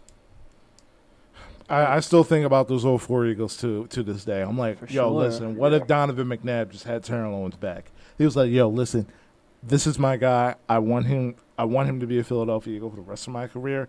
Hook this man up like he did with Brian Westbrook. Yeah. You get that trio done, everything else stays in place. The NFC, the NFC back then was not that good. it was not that It good. wasn't. Like the only other competition you really had was a Chicago Bears team that had Rex Grossman. That's And it. then you had the on and off years with Brett Favre. Outside of that, it was real. e- A McNabb Terrell Owens combination would, would run through the NFC every year. Yeah, and I mean, you saw what happened the first year. We actually got McNabb a quarter. I mean, uh, a wide receiver. Yeah. we saw we saw the receiving corps that he had all the years growing up. Trust me, we all can name. them. We're all that age. We played with the Eagles on Madden. We know every single We know receiver. Todd Pinkston, E- exactly. uh, down, Freddie Brown, Exactly. Freddie James Thrash. No, there was still L.J. Smith. Brown. Yeah, Yeah, like shoot, Brian Westbrook, Deuce Staley, Correll Buckhalter, dog. We all saw that We- preseason game against Baltimore when T- T- when McNabb threw to Owens. I'm like, yo, we're going to the Super Bowl. bruh. Even even Owens' last touchdown like breaks my heart. He chopped up Champ Bailey for like a 95 yard touchdown. Well, just Never just suited up as, juked him, just juked him, and just And we talking about Champ Bailey, arguably the greatest cornerback of all time. Oh, oh hold. It yeah, it hurts my soul just thinking about that. It we we had a lot of good eras in Philadelphia sports coming up that just truly didn't live up and capitalize. I mean, we can talk about You know, as far as back as those 01 Sixers, even though they didn't really stand a chance. You know, those the early Philadelphia Eagles, even the stretch the Phillies had from what 06 to like 2010. Yeah. Like that was a Um, good solid I'm stretch here. Even the Flyers And, and all we got was one. Yeah. That's all we got was one from the Eagles in 2017. It hurts, man. Yeah. Yeah, yeah. Well, wait, did y'all go to the Phillies parade in 08? Were y'all at that, John? Yeah. I, I definitely skipped school and snuck down there. I'm not Uh, gonna lie. Yeah. That's, that was the move. I, I, I was af- I was Yeah. too afraid of my parents to skip school. It was Oh. a, it, it, it was a healthy fear. I was down there Shout out to Michael Nutter, you know, old mayor. for real, man. No, but I still remember like the day of that parade, like an old guy, like like an old drunk black guy was like on the back of the 36 trolley, he was just saying like Phillies. I'm like, I'm like, yo, why would y'all at that parade? I'm like, somebody was like, we had school, man, school. Right? Yeah. Every, everybody cut school that day. Yeah. Yeah, that was a uh, cut day. And then y'all know the Eagles parade was a don't go to work day. yeah, Yeah. I looking Oh, back on it, I wish I uh, had uh, skipped work that day because I'm no longer with that company. Mark, you went that, you, you, you clocked in? I, di- I didn't go, man. I didn't go. I remember I was on Broad in Oregon that I'm day. doggone Bills, man. Them That's where you dog. I was on Broad in Oregon. Man, Mark, that's all good, bro. I Them, them understand. Bills made me Um, miss a, a a lifetime, man. I waited all my life for that. Them doggone. Bills. Yeah, man, I saw them. Like I saw Chris Long with the Iverson jersey and the fur coat. Like, yo, that was just We, um, I, ran, I was over by the art museum, y'all, so I got to see the speech and everything. Oh, great times. Duh, jealous, man. Great times, man. That's all. And yo, I'm hoping it happens again. I mean, we all do clearly, you Yeah. know. But um, that's the thing, y'all. Unless you live in Boston, championship parades are few and far between. or Tampa. I mean, that's been happening frequently. Yeah, I mean, clearly Tampa. You there's know? kids who grew up in Boston with a parade every year, thinking like this is the way of life. which is nuts. Like that is so crazy. Between the Patriots, the Red Sox, and it's all of them. The Uh, Celtics and 08, and even the Bruins. Like Insane. they all won within the last 15 years. Yeah. Like a, a kid has legit seen a parade every year that they can remember. Mm-hmm. For How every how lucky. Team. Yeah, how lucky. Like talk about all your teams winning. Crazy. Yeah. S- Still would is- never go up lucky. there though. Yeah, nah, no. Nah, Nah. we don't do that. I won't do. That's not our spot. you Nah, know? I mean, nah. we got those two Nova titles. You know, Nova Nation. Yeah, but if we want to be technical, I'm from the main line. They Yeah. don't the Philly don't rock with Nova until they're winning. You you mentioned that you're a Nova nah real rap. You mentioned that you're a Nova fan like oh nah you're not from Philly. But as soon as they win back to back, they they want to have the parade downtown. I was so hot because I thought the parade was going to be in the main line. Yeah, no, like, it's oh, down here. Lancaster Avenue. Yeah, like I'm thinking it's gonna be coming right down Lancaster Avenue, coming through Ardmore, Bryn Mawr, and whatnot. You know, maybe stop at City Line because we not from Philly, right downtown. Yeah. Go to Love Park. Yeah, like But I got so much criticism. I'm like, I'm like, yo, Nova, not Philly. I'm not, like, not at all. But then everybody was, can- yeah. Then everybody was saying convenient me was like, but it's, the, but it's the Power Five. I'm like, it's I'm like, where where are they? I'm like, it's main line. No, No. that's not Philly, bro. exactly. So it's like it's like be honest, hold, be real. Well, wait, wait, wait. Is nobody only Power Five four is not actually in Philly? I think so. Penn, our St. can we name all Joe's, the Power Five? Temple, Do we? Yeah, I Nova. I'm missing one. Drake- LaSalle, LaSalle, or yeah. Drexel. LaSalle. Oh, all right. So yeah, so yeah, they're all in Philly, but Go Explorers. yeah, they're all in Philly, Philly, but Villanova. Crazy. Yeah, that's facts. Mhm. Not wrong. Yeah. hmm Yeah. Oh man. Yeah, it's like Philly's adopted team. You know, when it's appropriate. When it when it's convenient. Yeah, yeah, yeah. Like- yeah, you know that cool, you you know that cool cousin that comes around every now and then. You know when he Mhm. gets that come up and you try to hit him for bread. Yeah, that's Yeah. Nova. That's the that's the same way it was growing up because y'all know I went to Lower Merion. Yeah. So Philly never claimed Kobe until it was convenient. Like, oh yeah, Kobe's from Philly. I'm like, no, no, no, no. Kobe's from the main line. like, or Merion. right? Exactly. That, that was the argument, Mark. You're not wrong. Like, that was actually a hard thing. People would like argue. You like, shut up. He's from Lower Merion. yeah, he's not from Philly. I'm not gonna lie. Like I was watching that 01 finals, like Saudi, and when Mhm. everybody was talking about, yeah, let's go Kobe. I'm like, he's not even from Philly. And that and that's and that's why Philly hated him because Philly was trying to claim him. And he's like, no, I'm not from Philly. I'm from the main line. So Philly just hated him more after a while. A- then it's just like, uh, what can you do? This guy's really good. yeah, Yeah, yeah. I mean, at the end of the day, but you know what, y'all? Here's why I, I'll rock with Kobe though. Um, End of the day, Kobe was an Eagles fan. Yo, we all bled green. I seen him rock the McNabb jersey. I was like, all right, I see at some points we can see eye to eye. You know, you may not be from Philly, but we cheering for the same team. Of course, anybody who bleeds green is good with me. Yeah, for sure. Yeah, y'all feel like y'all, and you know, y'all both been out in, in uh, you know, the country before being alums of Millersville, living in Lancaster County at one point in your life. Of course. Um, even when you find yourself around a different crowd of people, right? Unfamiliar uh, country folk. Hey, if y'all all bleed green, it's all good. You know, it's it's crazy how far Eagles fans go. Uh, this is one memory I'll share with you guys. I went to uh, Russ. Kris knows this. I went to WrestleMania 34, and I remember, What? yeah, and I remember like I'm outside, like right before we're getting ready to take our seats. Off in the distance, all I hear is a E A G, and it just started getting closer and closer to me. So you know, I had to finish it off. I'm like, oh, I'm like, oh, we out here too. We Like, here. li- like we're not even at an Eagles game. We're not even at a football game. We're at a wrestling event, and the Eagles chant goes off. Yeah. Yeah, Yo, y'all, it's, it's We live. deep. Uh, we deep. yo, yo, ha- have either one of y'all had the opportunity to go to an Eagles away game yet? I have not. That is on my bucket list. ha- I have not. No. Yo, whenever y'all cross that off the bucket list, right? That's the ultimate like stick it to them. It got to be in what I mean? Dallas though. That's a that's a dream for me. Yeah. That's a. That's I will put my life on the line to go down as it with my Eagles jersey on in Dallas. I am. I will do it. That Yo, that Mark, I did it before. It was um. wasn't that bad. No, no, no, no, no. Let me be honest with y'all. Let me be honest with y'all. I, I ain't even want to do no clout stuff. I was like in eighth, ninth grade, right? So I was definitely with my my stepdad and his friends. My stepdad is a cop, and all his cop friends were with us. So I was with just like a bunch of big old bulky black dudes who clearly, even though he's Eagles fans, you look like you ain't want to mess with them. You know. So I Yeah. was cool. Um, I wasn't really tripping. But now, today, if I had a couple of friends, like just the you, me, and Kris went down there, Right. oh, it's all good. We deep. Yeah. Yeah, trust me. It's the, yo going to Dallas. Honestly, y'all, maybe, and I, and I just heard this from various circles. What do I really know? Maybe with like the exception of going to Buffalo Mm. or Oakland when when the Raiders still played in the Coliseum. hmm It's nothing as bad as going to the Linc in another jersey. Oh yeah, yeah, yeah. Yeah, I, I've I've seen a fight every time. hmm Uh, Every it, time, it never it never fails. It's someone's always getting arrested. And and our guys, we started, but the cops robbed for us. Of course. Cops robbed for us. That's funny. Like, every time I go to an Eagles game, I've never seen a fight. What, Ev- yo, bro? I, I have not experienced. A, Phil- I've not experienced the Eagles fight One yet. of the last Eagles games I How went to, I was a little bit closer down. Redskins fan talking trash the whole time. Security guard comes to him like, "Yo, keep it up. I'll take you out of here." And he was, and, and but we was messing with him the whole time. Yo, that's hilarious. and they was, and, and security like, "Yo, we, I'll lock you up."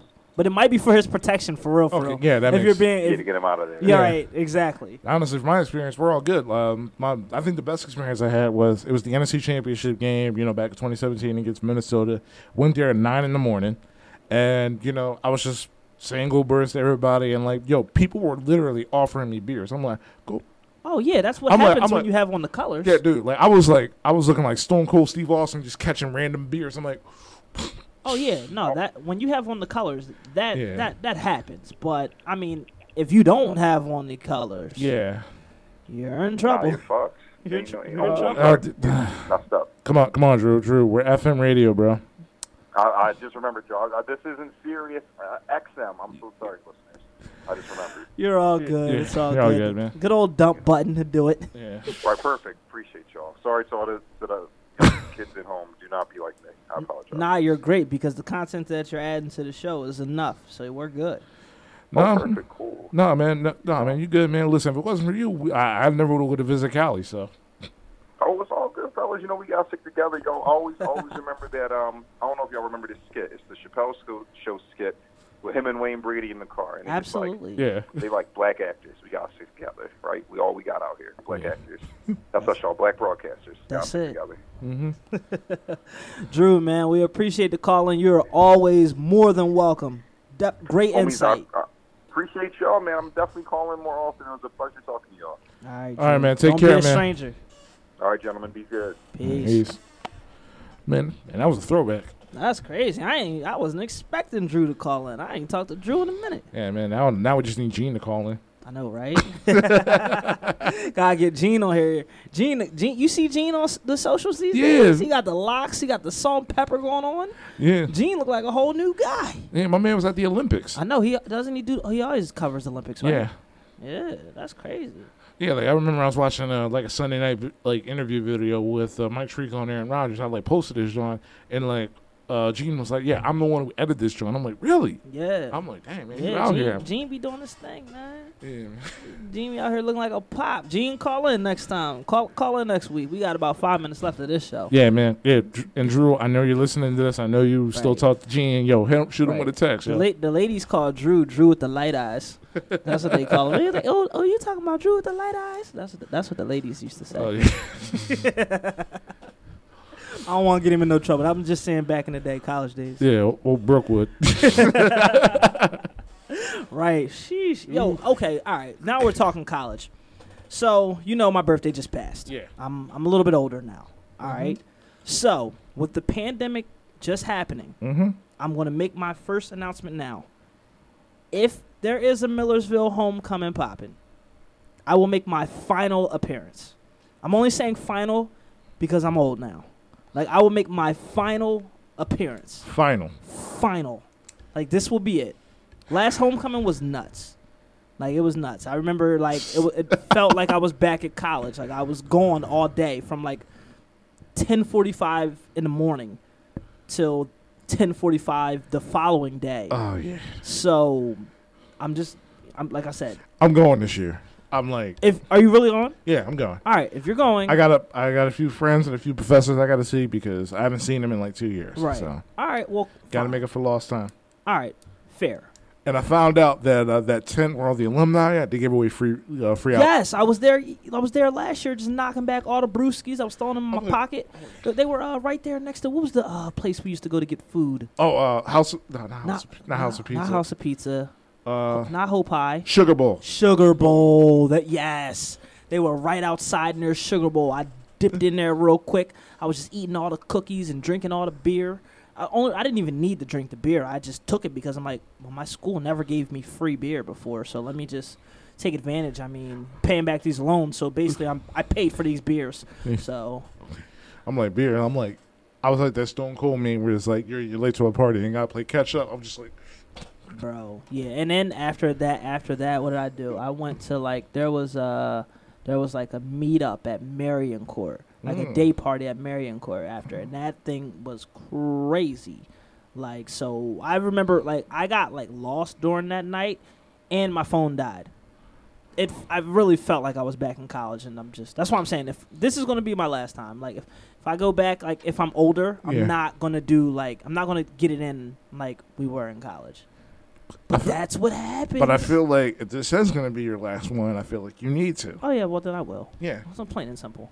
Now, Yeah. hopefully, it doesn't fall around the same weekend as my Colorado trip because that's how it used to be. Like I would miss homecoming sometimes because I would go to Colorado instead. Mm-hmm. But the homecomings that I did stay and actually go to at Millersville were insane. So I'm de- I'm definitely down to. Would you were you pulling it up right now? See, Yeah. uh, I'm definitely down to check it out. And for- Homecoming is the weekend of October 15th through the 17th. sounds sounds good. I, I'll probably. Uh, when's your. Colorado trip? I don't know yet, but it's usually like later, like in the twenties. Okay. In the twenties. So, well then, I mean, if I hear enough people going, I'm gonna go. All right. Cool. So we'll see. And and I still know mad people who live in Lancaster because there's people who stayed Yeah. after they graduated. Lanc- the cost of living out in Lancaster is pretty solid, so I don't blame them. That's why I stayed out there so long after Yeah. graduation.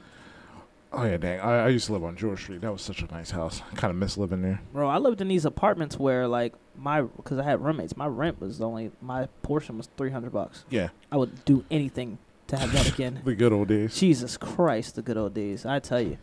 But yeah, man, like the cost of living out there was dumb cheap. So, and I still know mad people. At, I know people out there who now got like houses. Yeah. So I got a place to stay Yeah. if I stay. Yeah. I got, yeah. I got somewhere to stay too. So Yeah. So hey, look, we'll talk about a little bit more off air, but this will probably be my last go round. Yeah, I if I'm can't- going I like can't. I can't wait. college I'm hard. go, I'm gonna go in that tent. I'm gonna give me my beers, and then I'm gonna watch one half of that Millersville homecoming football game because it's probably gonna be 35 9 at to go straight to Jacks. Oh, see, nah, see, I I missed Jack's. Did I go? To, no, I did go to Jack's last time. I did go to Jack's briefly, Yeah. but yeah, it was it was a show. Like I was annihilated. Yeah, no, 'cause ev- everybody went to Jack's afterwards, and then And- I think then I think everybody went to Court. Yeah. I, I went straight home because I wasn't trying to be like. Oh, you hopped on the train? yeah. Smart. Not me. not I drove, so not me. No, because I knew if I stay, I was probably I I had nowhere to stay, so I was probably just gonna like catch. I was probably just gonna like try to bump it up at the smack. I'm like, oh, yeah. I'll go to the common area. Like, Shoot, now uh, you you could do that. Shoot, still got a MUIDs. yeah, Man, might have to look into hotel prices soon because all that extra driving. Plus, you know, now you know I got a girl now, so I can't just be staying anywhere. yeah, So definitely gotta uh, make sure uh, strategic on this one. Smart. yeah. And uh, and with that and with that throwback, uh, it is time for us to sign off. That's it. Yeah. Uh, I want to thank everybody for calling today. We had some really good callers this Great week. Great conversations this week. Absolutely. Once again, this is Kris Thomas. Your boy Mark Thompson. I'm not worldwide. Chris and Carm, they worldwide now, so they can have my name. I'm I'm I'm worldwide. You just went to Houston and New Orleans. I don't know, bro. I, I don't know if anything. Carm worldwide. Carm's definitely worldwide. I mean, like the, the work she doing and like you know them picks. So Right. I mean, she wor- she don't even know us. So And, when she gets back, we'll get her. yeah, we got her. All right. Peace. Peace.